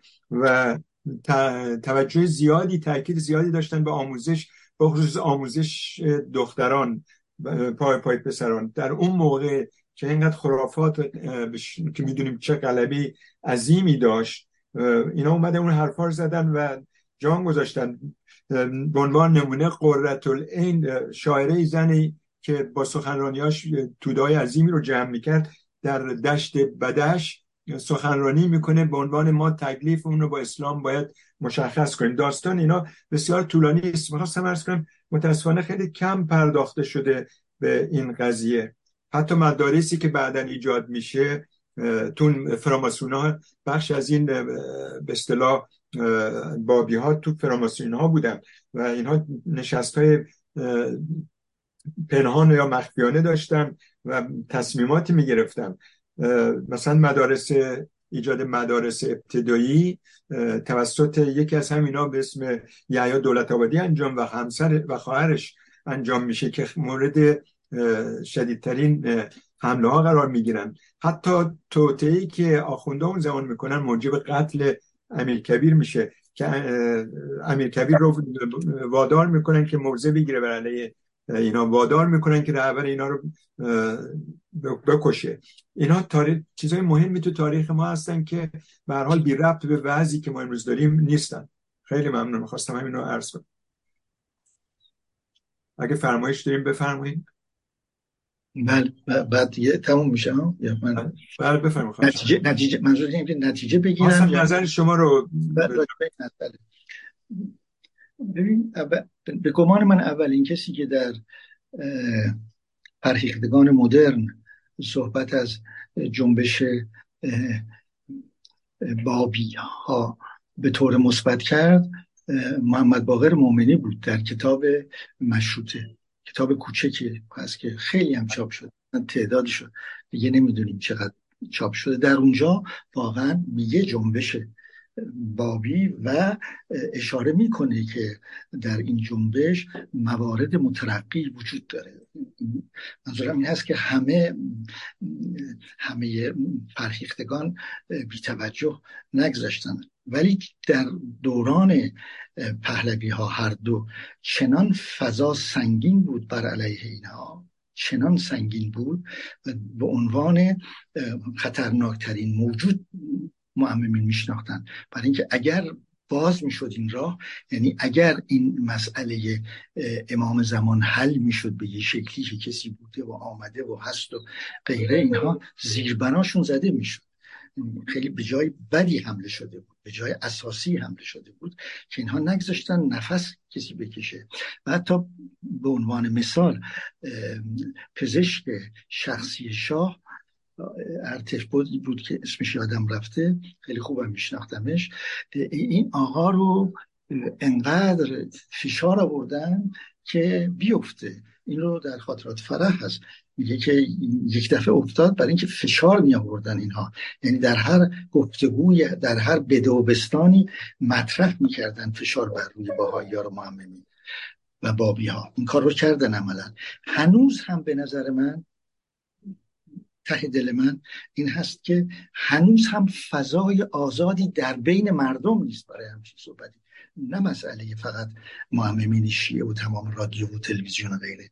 در بین خود مردم هم هنوز ما انقدر این مسئله بد نمایش داده شده. ارتش بود ایادی آفرین. انقدر بد جلوه کردن انقدر صورت سیاهی نشون دادند از این عزیزان که هنوز هم عام صحبت کردن در این مورد کار ساده ای نیست در ایران عزیز امروز. بله. متاسفانه. کاملا درست میفهم. خیلی ممنون از توضیحات. خانم قیاسفند از دوستان مهستان از بیرون اگر هست بفهم. پیامی چیزی؟ آقای دانشفر من احتیاج دارم به یک فرصت کوتاه عذرخواهی می‌کنم برای اینکه پرسش ها رو مرتب کنم. خواهش می‌کنم. جناب مکرمی شما اشاره فرمودید به مکارمی ببخشید. مکارمی. مکارمی عرض می‌خوام. بله. شما اشاره فرمودید به مقاله های کوتاهی که البته ما همه من خودم حتما دنبال خواهم گرفت. شما اگر نکته ای که در رابطه با این چارچوب امروزمون بیشتر هست بفرمایید توضیح بفرمایید. خیلی خوشحال میشه تا نوبت بفرمایید. بله بله. بله توضیح این هست که من همینجوری اگه بخوایم بگیم من 16 تا کتاب در خارج 11 تا در ایران چاپ کردم. بعضی اونایی که تکراری هستن عمدتا و زیر عنوان روانکاوی کاربردی. روانکاوی کاربردی است. یعنی یک روانکاو نگاه مسائل دیگه می‌کنه. ببخش من جواب میدم.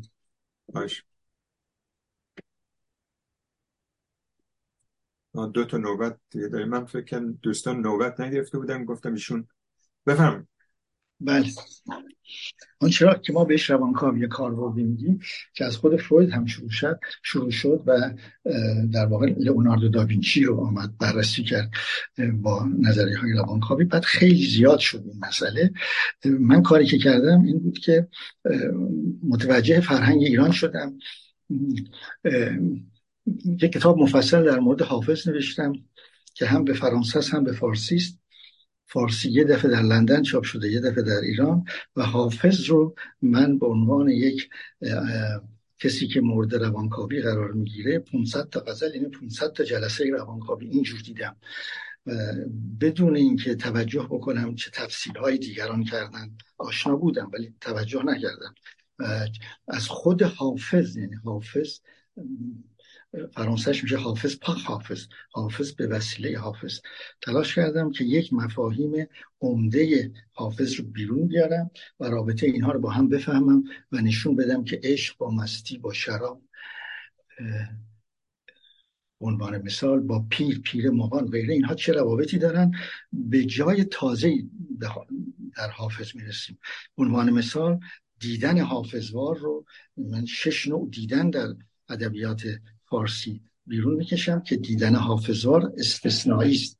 دیدن حافظ درست مثل یک انسانشناس امروزی است. یعنی ادعا می‌کنم و پاشم میستم که حافظ اولین انسانشناس تاریخ بشریت. برای اینکه وقتی راجع به انسان صحبت می‌کنه از اول میاره حوزه ای رو که به کار می‌بره یک حوزه بسیار وسیع فرا اسلام است. حال این یک کارم هست. حافظ و دل یک کار دیگه است که حدود 600 تا بیت هست از که حافظ در مورد کلماتی به کار برده که یا دلن یا مشتقات دلن و نشون میدم که حافظ میشناخت ناخداگاه رو. یعنی دلی که حافظ میگه ناخداگاه هست. در اندرون من نخست دل ندانم کیست که من خموشم و او. در فقان و در آواز.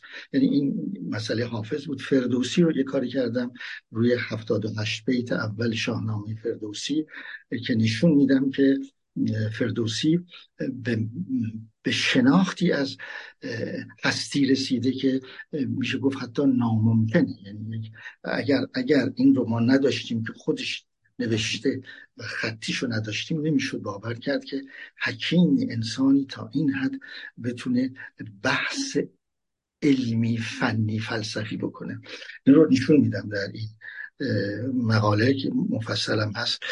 مقاله دیگه راجع به تاریخ دوباره نگاری تاریخ ایران برای ایرانیان که پنج منبع داره تاریخی که نوشته شده برای ایرانیان که به هر پنج منبع اشاره می‌کنم با مثال های مختلف و نشون میدم که واقعا باید یک عده که زیربنای فرهنگیشون شیعه نباشه یعنی خارج از اینها خارج باشن دوباره بنشینن و از منابع غربی و منابع مارکسیستی هم استفاده نکنند و بتونن خودشون دوباره تاریخ ایران برای ایرانیان رو بنویسن. پیشنهادی هم درش دارم. و این خطرناکترین مرحله رو که ما داریم زندگی می‌کنیم همین عدم شناخت درست تاریخ خودمون دقیق تاریخ خودمون هست. به حال بقیهش هم چیزهای مختلف دیگری هم هست در اون مقاله ها که تشویق میشم من اگر محبت کنن دوستان مکارمی نقطه کام و اونها رو نگاه بکنن سپاسگزارم. آقای دانشور برای من نوشتن که چند دقیقه در نشست نخواهند بود. اجازه دارم آقای دانشور؟ میکروفون شما بسته است. خب ایشون خواهش می‌کنم. بفرمایید. مرسی. سپاسگزارم. ارز کنم که آقای مکارمی من یک پیام از بیرون می‌خونم و بعد وقت رو میدم به دوستانی که در داخل اتاق هستن. آقای منصور فروزنده از منچستر نوشتن من مطالب مختلفی رو در مورد سندروم استکهلم خوانده و از روند وابسته شدن قربانی به قربانی کننده آگاه هستم.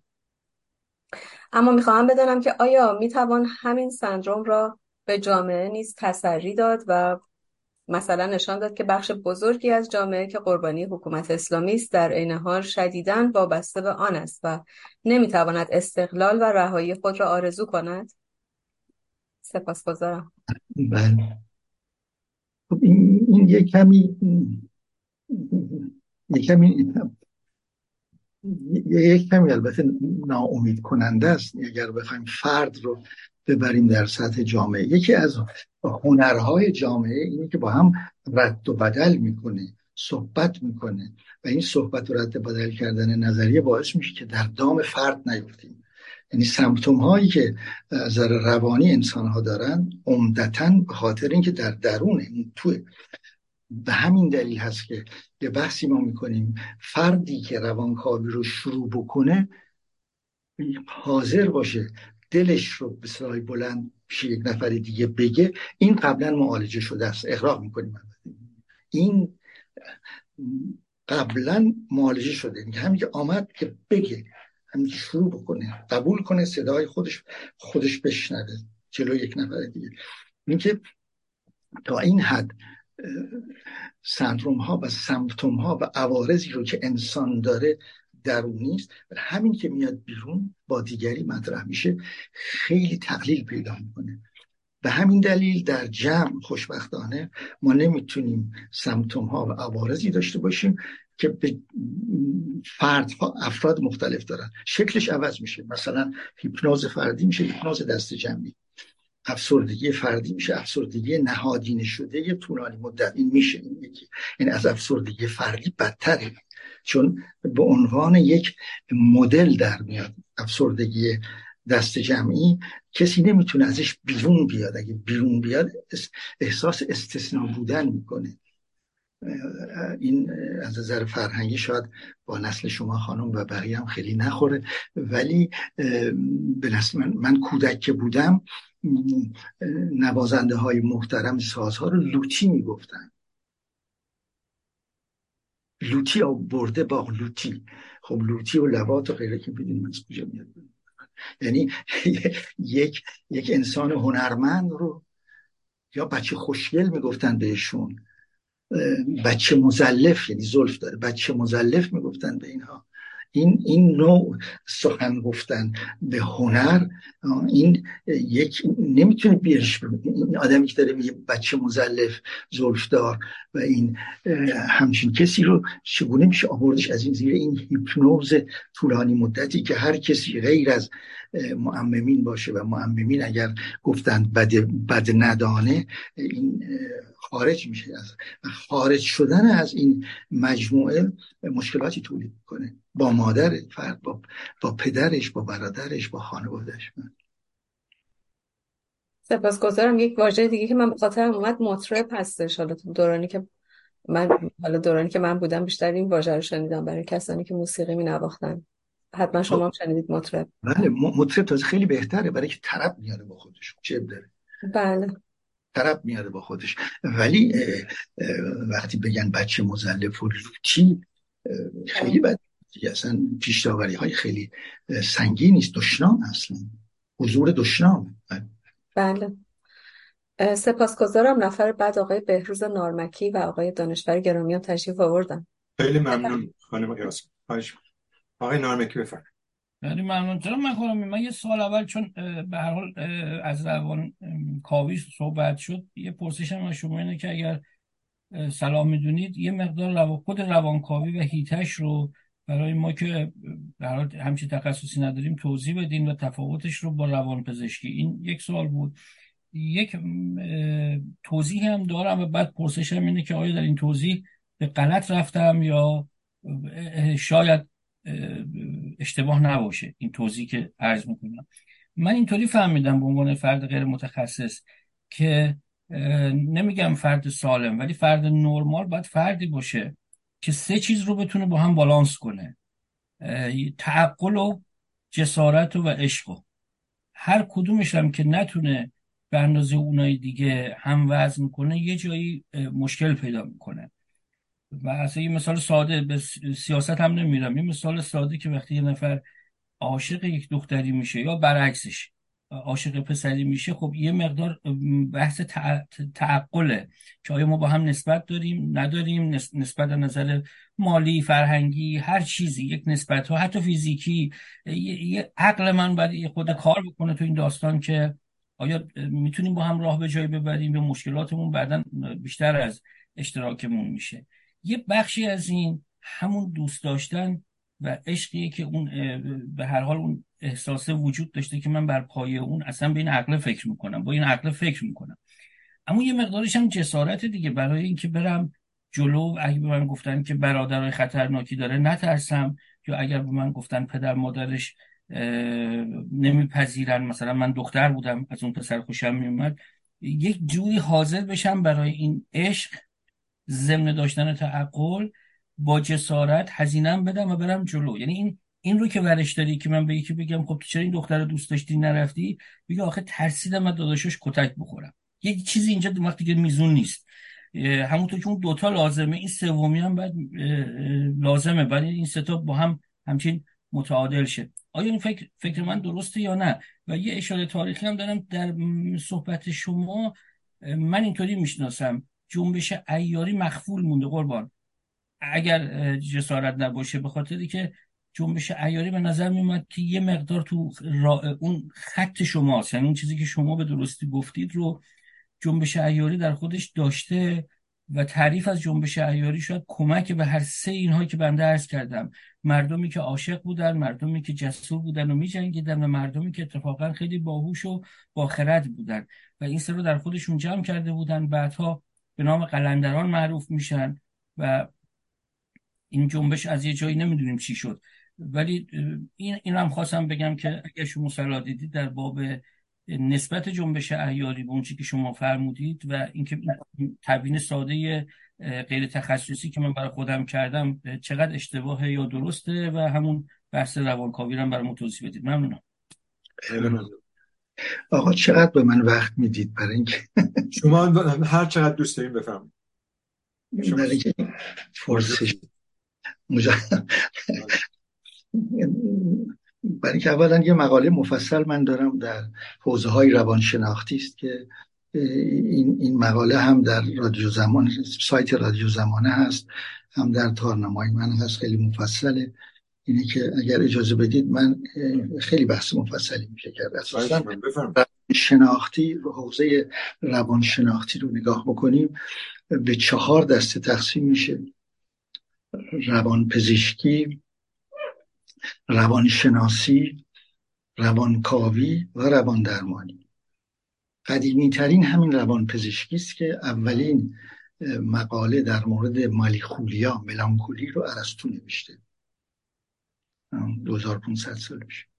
و بعد هم بو علی سینا یه مقدار زیادی کار کرده در روان پزشکی روان پزشک حوزه کارش رابطه آرزه با مولکول شیمیست. خیلی خلاصش کنیم.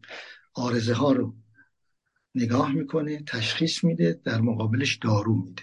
البته از اول قرن بیستم یک تمایلی روان پزشک ها پیدا کردن به اینکه صحبت هم بکنن.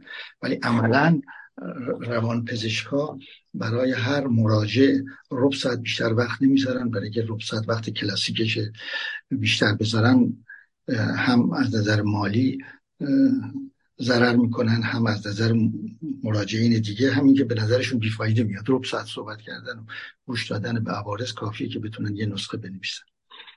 پس روانپزشک کارش در همینجا ختم میشه. ولی روانپزشک باید بدن رو بشناسه. برای اینکه تا شما می‌دید سراغ مولکول بحثی میشه مولکول رو به کسی می‌خواید بدید. هر مولکولی رو نمیشه به هر کسی داد. پس باید برای دارو دادن پزشک بود بعد روان پزشک شد. و این درستش همینه که روان پزشک که دارو میده. کسی دیگه حق نداره دارو بده. ولی روان پزشک خودشون هم می‌دونن همه جا میگن همه جا می که بسیاری از آسیب های روانی در واقع اصلاح پذیر نیستن. آسیب روانی بسیارش نمیشه برشون گردونیم در حوزه. من جمله تمامی سایکوز تمامی جنون همون جنون کسانی psychotic هستند کسانی که هستن که رابطهشون با واقعیت قطعه. کسی که به سایکوت سایکوز مبتلا بشه قابل درمان نیست. میشه آرامش کرد. میشه مثل یه موتور بنزین که سرعتش خیلی زیاده ولی شما کنترلش کنید که بیش از 50 کیلومتر نره. ولی نمیشه این موتور قوی رو با یک فرمانی که دست راننده است اون فرمانه غلط میره. اونو نمیشه کارش کرد. رابطش با واقعیت یک سایکوتیک قطع. اونم خیلی مفصل دلایلش چگونگیاش انواع سایکوز بره. و اون رو فقط روانپزشک بهش می‌تونه بپردازه حق داره بپردازه. و تقریبا دو نیم سه درصد مردم دنیا از نظر سازمان جهانی بهداشت psychotic ن. psychotic معنیش نیست که بروز کنه سایکوزشون. خیلی از psychotic ها هستن که هوشمندن در خانواده با فرهنگی بزرگ میشن و هیچ وقت بیرون نمی‌زنه. مواظبش هستن خودش هم مواظبه و هیچ وقت علائم سایکوزش بیرون نمی‌زنه. این نظر روان پزشکی روانشناسی که 300 ساله در دانشگاه های دنیا از فلسفه جدا شده روشش روش علمی معمولی است یعنی روش کمی عمدتا.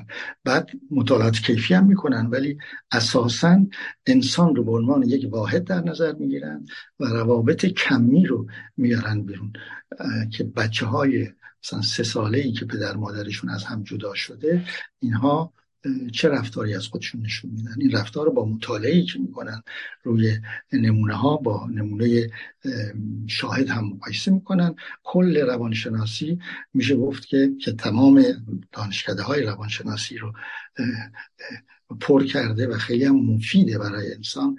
برای اینکه انسان رفتارگراییش رو حداقل می‌تونه از بیرون بشناسه و یه مقدار زیادی کمک کنه به تربیت کمک کنه به آموزش کمک این بحث های روانشناسی هم که خودش پنج رشته بزرگ داره. مثلا یکی از رشته های بزرگش کمکی است که می‌کنن به جراحان مغز که متوجه هستن. اینها تخصصشون در اینه که بگن هر تکیه مغز مخصوص چه کاری هست. که وقتی جراح مغز می‌خواد یه قده رو برداره با هم مشورت می‌کنن کجا رو نزنن که مثلا جای سخن گفتن است و غیره. روانشناسا هم تعدادشون خیلی زیادتر از روان پزشکا هست. هم خدماتی که می‌کنند خیلی واضح و آشکار نیست ولی خیلی مهم هست. یعنی پیش از معالجه بهشون گفت پیش از معالجه هستند اینا روانشناسا. کارهای عمدهشون پیش از درمان. هست. یعنی به یک شکلی آرام کردن مردم یک جامعه است. وقتی مشکلات بین زن و شوهرها پیدا میشه مشکلات بین تربیت بچه های در حال بلوغ پیدا میشه و غیره. سوم که بیش از صد سال سابقه نداره روانکاوی است که یک کشف وجود داره که فروید انجام داد کشف ناخودآگاه و روش روشی برای رسیدگی درمان نیست. رسیدگی به افراد مختلفی که دارای عوارضی هستند که در حوزه روان نجندی است در حوزه روان نجندی است. یک روش پیدا کرد که بهش میگیم روانکاوی.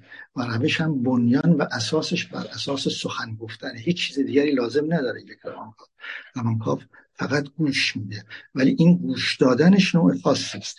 یعنی یک یک جورایی با گوشش سخن میگه روانکاو.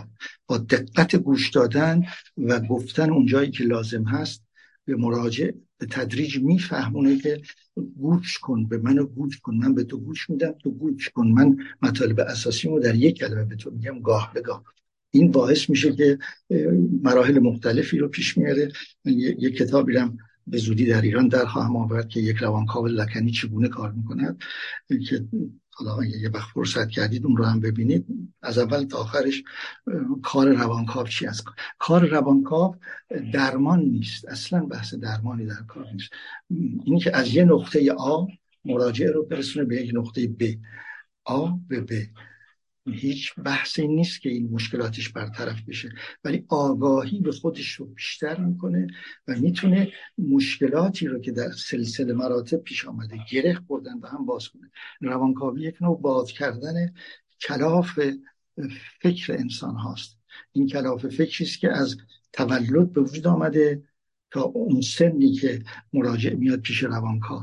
روانکاوی با عشق شروع میشه. یعنی یک روانکاوی که عشق بین روانکاو و مراجع پیدا نشه کار نمی‌کنه.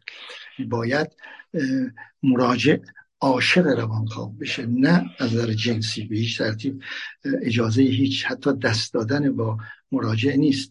ولی از نظر کلی باید چنان وابسته بشه که مثل مادر.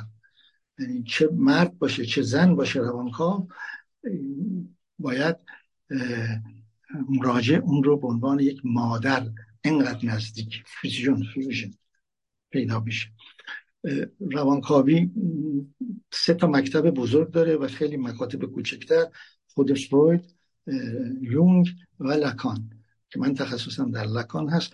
لکان ظاهرا مدرنتر از بقیه است چون هم روانپزشک بود هم زمینه های خیلی بارور فرهنگی داشت تونست در طول 27 سمینار و سه تا کتاب چاپی یک یک انقلابی رو در شناخت انسان ایجاد بکنه. برای اینکه رفت از نماد پردازی شروع کرد و انسان رو یک انسان سخنگوی دوپاره معرفی کرد. و این دوپاره بودن اینه که ما هممون ما هستیم. من نیستم. من حسن مکارمی یه نفر نیستم. نفر دوم در من هست. بله. منم که می‌روم ما تویی که می‌کشه. اون می‌کشه من رو و این آشنایی و اشراف بر این کسی که میل باطنی اون من کجاست به من کمک می‌کنه که یک کمی تضادهام رو راحتتر و زودتر حل بکنم. روان درمانی هم عمدتا از مشکلاتی است که از روان به بدن زده روانتنی است. روان درمانان از هیچ نظریه خاصی پیروی نمی‌کنن. فقط در اثر تجربه مشکلاتی رو که از روان به تن زده مثل مثلا کمردردهای خیلی زیادی که در اثر مشکلات عصبی پیدا میشه. و از تن به همین دل از روان درمانان از تن روان هر دو استفاده می‌کنن. در روان در ببخشید. خیلی ممنون از توضیحات خوبتون. جناب ناخدا وقت گرفتن. بفرمایید. میکروفون تو بسته است آقای پارسی ببخشید میکروفون بسته بود. خیلی ممنون جناب دانشور. درود دارم خدمت همه دوستان و به ویژه جناب دکتر و کارمی. من سوالم رو به این شکل مطرح می‌کنم که موضوع جلسه امروز فشار رژیم اسلامی بر روان جامعه ایران تاریخش و راهکارهای مقابله. من فکر کردم یه مقدارم مطالعه در مورد بست اسلام به طور کلی من داشتم. خب اسلام شیعه در ایران که ما الان روش تمرکز داریم به قسمت خیلی کوچکیه. از جهان اسلام. و داره این توانسته همچین فشاری رو بر روان جامعه ایران بگذاره واقعا. و راهکارهای مقابله هم که جناب مکارمی فرمودن اینه که خب ما علت این که فشار میارن و موفق بودن در این 44 سال گذشته برای ما برای اینکه ما جامعه مدنی به اصطلاح قوی نداریم که در مقابلش توانسته باشه بیسته. مطالعه من در در مورد اسلام این است که تنها در ایران نیست در جهان من در کشوری که من زندگی می‌کنم در انگلستان خود شما هم فکر کنم شاید همینجا باشید که اسلام داره, اسلام داره بست پیدا می‌کنه. این جامعه اینجای ما که خب از نظر جامعه مدنیش قویه. چطور داره. یه همچین بستی در اینجا پیدا میشه که برابر داده های زیادی تا سال 2050 و یا بیاند اون واقعا شاید حتی مسلمان ها بتونن قدرت رو در دست بگیرن که باز همینطور که در ایران بلا سر ما داره میاد اینجاها هم گرفتارش بشن. جهان غرب دموکراتیک. و اون وقت کورلیشنش هم همین خواهد بود که به سختی مردم ایران می‌تونن از زیر یوغ این رژیم واقعا بیرون بیان. من سوالم اینه که آیا واقعا راه کار دیگری وجود داره به جز اینکه فقط ما بتونیم جوامع مدنی رو بتونیم قوی بکنیم؟ آیا راه دیگری هم وجود داره؟ ببخش سوال من همین بود. بله. بفهم اجازه است؟ من بله. من راستش زیاد باور ندارم به مطالعاتی که حجم مسلمانان رو در غرب و آمریکا به این شکل مطرح می‌کنن. من سند علمی ندارم. اگه داشته باشید برای من بفرستید خیلی ممنون میشم که با مثلا سی سال اجازه بدید من یه, یه توضیح پس بدم قبل از اینکه جواب بدین. جناب دانشور اجازه میدین؟ من بفهمید من من در انگلستان در شهر بیرمنگام در حدود 15 سال قبل این. الان بیشترم هست. من در یک منطقه از این شهر قرار گرفتم که بلنگوهای قرآنخانی از بالای همه بودینی یک چیز داده که خود من دیدم. اصلا آدم احساس نمی‌کرد که در کشور انگلستانه در اون منطقه. مسلم کشور مسلمانی بود در اونجا. و این داره بس پیدا می‌کنه. یکی یکی دیگه که بسیاری از مدارس ابتدایی و غیر ابتدایی حتی آشپزخانه های مدارس هم مسلمانی کردن. و این داره بست پیدا می‌کنه. من فقط می‌تونستم این داده رو خدمتون بگم که من همینطوری نگفتم. من می‌بینم که داره اتفاق میفته ببخشید جناب دانش. بله. بله حال من تکرار می‌کنم که اطلاع ندارم از مطالعات جامعه شناسی و انسان شناسی که این مسئله رو عامش کنن که مسلمانان میان و به قدرت می‌رسن در اروپا یا آمریکا. من اطلاع ندارم نمی‌شناسم نمی‌تونم هم نظر بدم. ولی ولی این مطلبی رو که در مورد اسلام یا شیعه مطرح می‌کنیم نباید فراموش بکنیم که در بین این ستا دینی که ظاهرا مردم امروز جهان ما هفت میلیارد و نیم اکثریت دارن این ستا در بین این ستا اسلام جدیدترینشه. 1400 خورده سالش و خب وقتی جوانترینه یعنی نیروش قوی تره جوانه. یعنی، یه مقدار زیادی نسبت به دو تا مذهب دیگه با علم و عقل به یه شکلی نزدیکتره. نه اینکه نزدیکه. نزدیکتر از اون دوتای دیگه است. وقتی در تورات خدا عصبانی میشه از بچه های نوح و از بالا میاد با پسران نوح کشتی می‌گیره. این تصویری رو که شما در تورات می‌بینید از پروردگار خب خیلی تصویر الله در قرآن خیلی از این مدرنتره واقعیت. و خب با یک زبلی خاصی این تصویر رو محمد مطرح می‌کنه که بسیار قابل قبول میشه این تصویر. منظورم بیشتر این هست که این از یادمون از یادمون نره که اینها به هر حال یک فلکسیبیته دارن یک مدارایی دارن که شما هم می‌تونن تطبیق بدن. مسلمانان غیر شیعه البته شیعه خیلی مشکل تطبیق خودش با محیط بیرونش می‌تونن خودشون رو تطبیق بدن که به قدرت برسن. همین هم که به قدرت رسیدن تماما می‌ذارن کنار. یعنی هیچ گونه مدارایی با دیگران نخواهند کرد. مسئله رستوران های مدارس اینجا هم هست. یعنی به دلیل احترام به پدر مادرهایی که فرزندانشون نمی‌خوان که غیر حلال بخورن اونها ماهی میدن یا در اون روز میگن که میمیستن اسم کسانی که پدر مادران مسلمان دارن اون میرن میگن و چهار تا مثلا غذای ماهی یا ده تا غذای درست می‌کنن. برای اینکه یه جور به نظر من احساس احترام هست به این افراد. من این رو ثمره مدارا و خوشفکری مردم اروپا می‌دونم که و خب مسلمانان فرانسه هم همینطور بعضی وقتا سو استفاده می‌کنن بعضی وقتا هم در واقع به شکلی با تمام رعایت اصول اسلام یک زندگی شهروندی درستی رو دارن. من در واقع نمیترسم از این باش از این نمیترسم برای اینکه نرخ نرخ از توهم بیرون آمدن مسلمانان از نرخ مسلمان شدن اروپاییان بیشتر به این دلیل میترسم. مطلق نمیگیرمش مسلمانانی مثل این شاه و عهد عربستان که اصلا من 20 سالم بود یادم دیگه من 73 سالم. 20 سالم بود یادمه.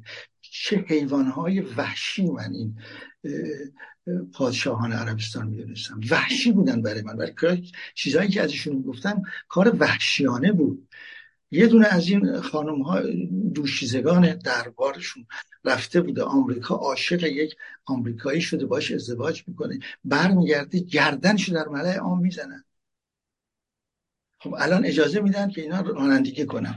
تنها نمی‌تونست یک زن در عربستان سعودی از خونه بیاد بیرون. یا پسر برادر شوهر. با اونا با تا میامد بیرون. حالا رانندگی می‌کنه. حالا وزیر می‌سازه ازش. پس مطمئنا سرعت از توهم بیرون آمدن مسلمانان جهان از سرعت مسلمان شدن اروپا بیشتر من هیچ نگرانی و ترسی ندارم. شادم زیادی خوش میدم ولی آمار به من اینو میگه. ممنون. جناب مکارمی در مقدمه که قبل از سخنرانی شما به عرض شما رسوندم به دوستان دو سوال پرسش کرده بودم. چرا انسان دست از آزادی خیش می‌شوید و به سادگی توق بردگی یک جبار را به گردن میند البته پاسخ روانشناسی این رو از شما تا حدودی در ضمن توضیحاتتون متوجه شدم. ولی بند دوم سال دوم من رابطه قدرت و ترس بود. اگه ممکن لطف کنید توضیح در بله. ببینید ما در روانکاوی یک استراب داریم یک ترس داریم. این دو تا با هم مختلفن. اضطراب ترس بدون علت. من مستربم از چی مستربی نمی‌تونم مستربم ترس ولی از داره. من میترسم از خب همین تعریف ترس رو بگیریم این شکل. قدرت قدرت در مقابل ضعفه. خب من وقتی ضعیفم میترسم از قدرت.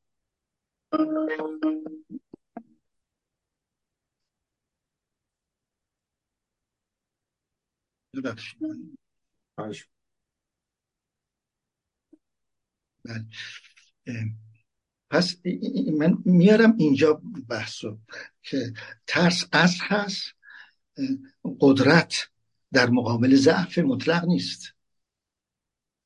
من وقتی میترسم که قوی تر از من باشه هر چیزی یک ارگانی یک سازمان یا باشه یا فکر کنم که میترسم.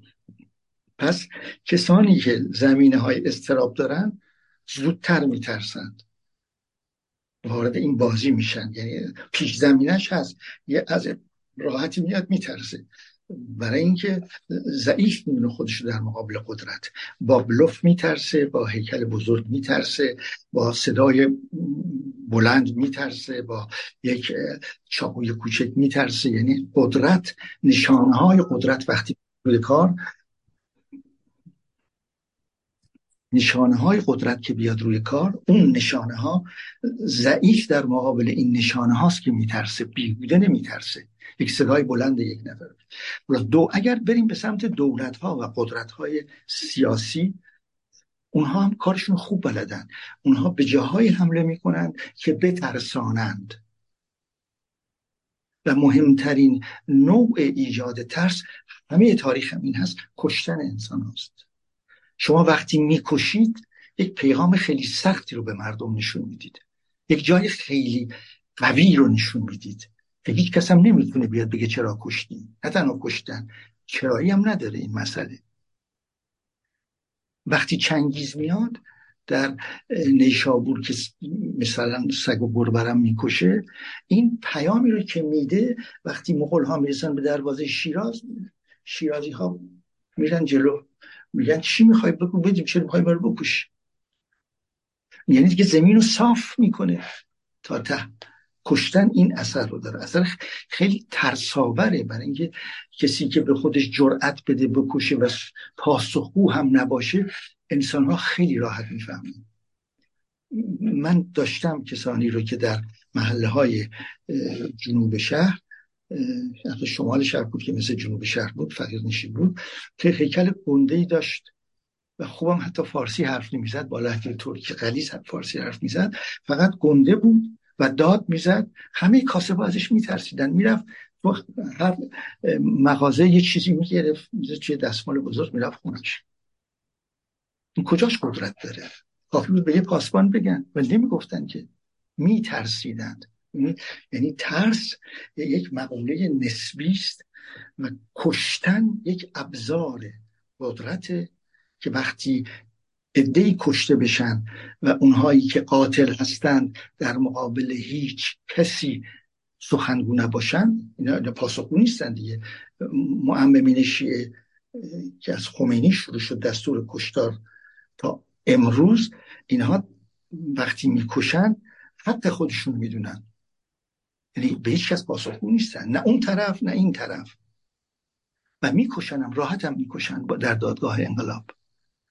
یک شبه محاکمه می‌کنن می‌کشن راحتم. یک شبه که نه. با سه تا سوال این که می‌دونیم که باوران با سه تا سوال. مرگ میآمد سراغ زندانی که در هیچ جای دنیا در هیچ دولتی زندانی رو به دلیل پاسخ به پرسش اعدام نکردند. کاری نکرده که این زندانی. حالا دست می‌ذاره یه جای خودم که بگم من هیچ نگرانی از گفتنش ندارم. همسر من بعد از هفت سال و نیم زندان. هفت سال و نیم زندان. همین جوخی مرگ با سه تا سوال اعدامش کرد. با داشتن دو تا بچه کوچک شش ماهه و سه سال رفت زندان. یعنی این رو به هیچ ترتیب قابل درک نیست. قابل فهم نیست اصلا. نمیشه شما برای نزدیکان این تعداد که حداقل دوازده هزار نفر در سه ماه بوده نمیشه ترس ایجاد نکرد. حالا باید خیلی شجاع بود که چنین کشتار بزرگی رو فراموش کرد و بازم رفت جلوی گلوله. ترس یعنی این از قدرت قدرتی که مرگ میاره و هیچ پاسخگو هم نیست. میترسن. انسان میترسه از مرگ. ببخشید. ممنون از شما. جناب مکارمی درست میفرمایید. منم تجربه زندان دارم.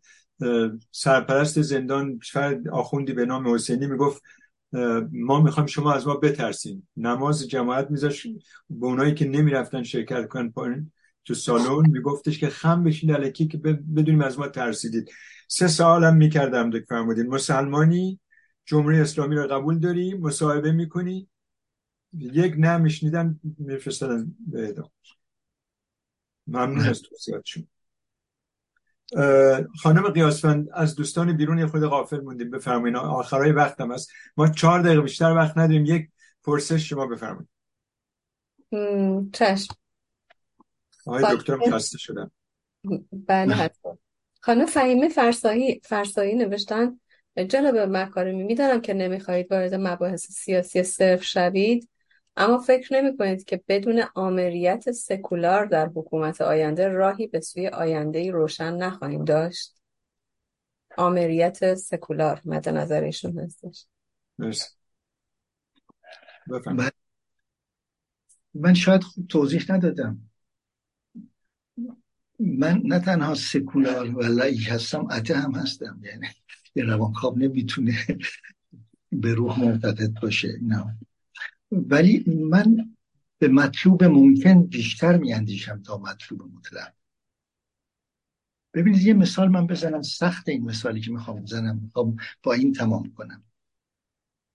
شما فکر می‌کنید تمام فعالان سیاسی ایرانی مهم خارج که به نام سکولار خودشون رو مینامند واقعا به علم معتقدند؟ چند درصدشون به علم معتقدند چند درصدشون حاضرن یک نفر که متخصص استراتژی هست دعوت کنن و حرفش گوش بدن؟ چند نفر حاضرن از کسی که متخصص سیاست بین‌المللی است دعوت کنن و حرفش گوش بدن؟ چند نفر حاضر هستند که بیان مسائل جامعه شناسی رو از جامعه شناس؟ این سکولار یعنی این. سکولار یعنی کسی که به دانشگاه و علم اعتقادش بیشتر از آماتور هاست این معنیش کو؟ شما دارید این همه سکولار ما داریم که من نمی‌دونم. کجا من چقدر بحث کردم با عزیزان خارج از وطن؟ برای همین سکولار بودن کجا تونستم موفق بشم همه کسانی که بحث سیاسی می‌کنند و خودشون رو محق می‌دونند برای تولید یک حزب یک گروه با اساسنامه های مفصل و جملات زیبا. کجا اینها به متخصصین دانشگاهی مراجعه کردند. سکولارن اینها. هر که سکولار خواه شد سکولاره. یکم در خودمون بریم بررسی بکنیم. خیلی سخته برای من گفتنش. حالا باید انتظار داشته باشیم که مدیران در ایران که بتونیم حالا براندازی هم شد نمی‌تونیم کله همه بزنیم. به هر مدیران امروز از جا میشن. خب اینا کجاش سکولار هستن؟ کجا سکولار کردن اینها؟ مگه یک روز و دو روز وقت می‌خواد؟ یعنی این خیلی هدف خوبی است ولی به زودی مقدور نیست. من هم سکولارم لایکم مثلا اتم هستم. از این بالاتر. ولی معتقدم که نمی‌تونیم ما یک حکومت سکولار رو یه روزه در ایران درست کنیم. حتی سی سالم مشکل درستش کنیم ببخشید. خیلی ممنون. آقای دانشور من اجازه دارم یک پرسش کوتاه دیگر رو هم بخونم. یه لحظه اجازه بدین. آقای نارمکی شماره یک زدن. وقتمون هم یک دقیقه بیشتر وقت نداریم. حالا من, من یه پیشنهاد سی ثانیه ای دارم. پیرو صحبت جناب آقای نارمکی پیشنهاد سی ثانیه ایشون داشته باشن شما من. امیدوارم جناب مکارمی شما با همکاراتون بتونید یک تیم جنگ روانی برای شبکه های فارسی زبان که تاثیر گذار بودن در خیزش های داخلی ایجاد بکنید تا بهره ببرن از علم شما تو اون جنگ روانی در مقابل حکومت. ممنونم. خانم قیاسفن شما هم بفهمید آخری. بله حتما. خانم سارا فرزان از سوئد نوشتن با تشکر از سخنران محترم برنامه می‌خواستم بدانم آیا تاکنون در خصوص روانشناسی شخصیت دیکتاتورهای مذهبی خصوصا حاکمیت روحانی در رژیم ایران مطالعات و مرقوماتی داشته اید و اگر پاسخ مثبت است می شود لطفا چکیده ای از مطالب خیش رو در اختیار ما قرار دهید. فکر کنم البته برای اینکه اون چکیده رو در اختیار قرار بدید خیلی وقت کوتاه فقط می‌تونید بله. احتمالا آدرسی در اختیار خانم فرزان قرار بله. بله. اگر تشبیه به صفحه فیسبوک یا اینستاگرام یا تلگرام من همه اینها هست و دوباره سوال رو کنید دوباره من می‌نویسم با نوشته جواب میدم با آدرس دادن بله حسن مکارمی در هر ستاش همین حسن مکارمی هست بله. آقای دکتر مکارمی خیلی ممنون از وقتی که برای ما گذاشتین. بسیار استفاده کردیم. امیدواریم موفق و برقرار باشید و دوباره شما رو ببینیم. خیلی ممنون. دوستان خیلی ممنون. بدرود. تشکر از آقای همگی خسته نباشید. بدرود. شب روز خوش دوستان. شب روز خوش. بدرود بدرود دوستان.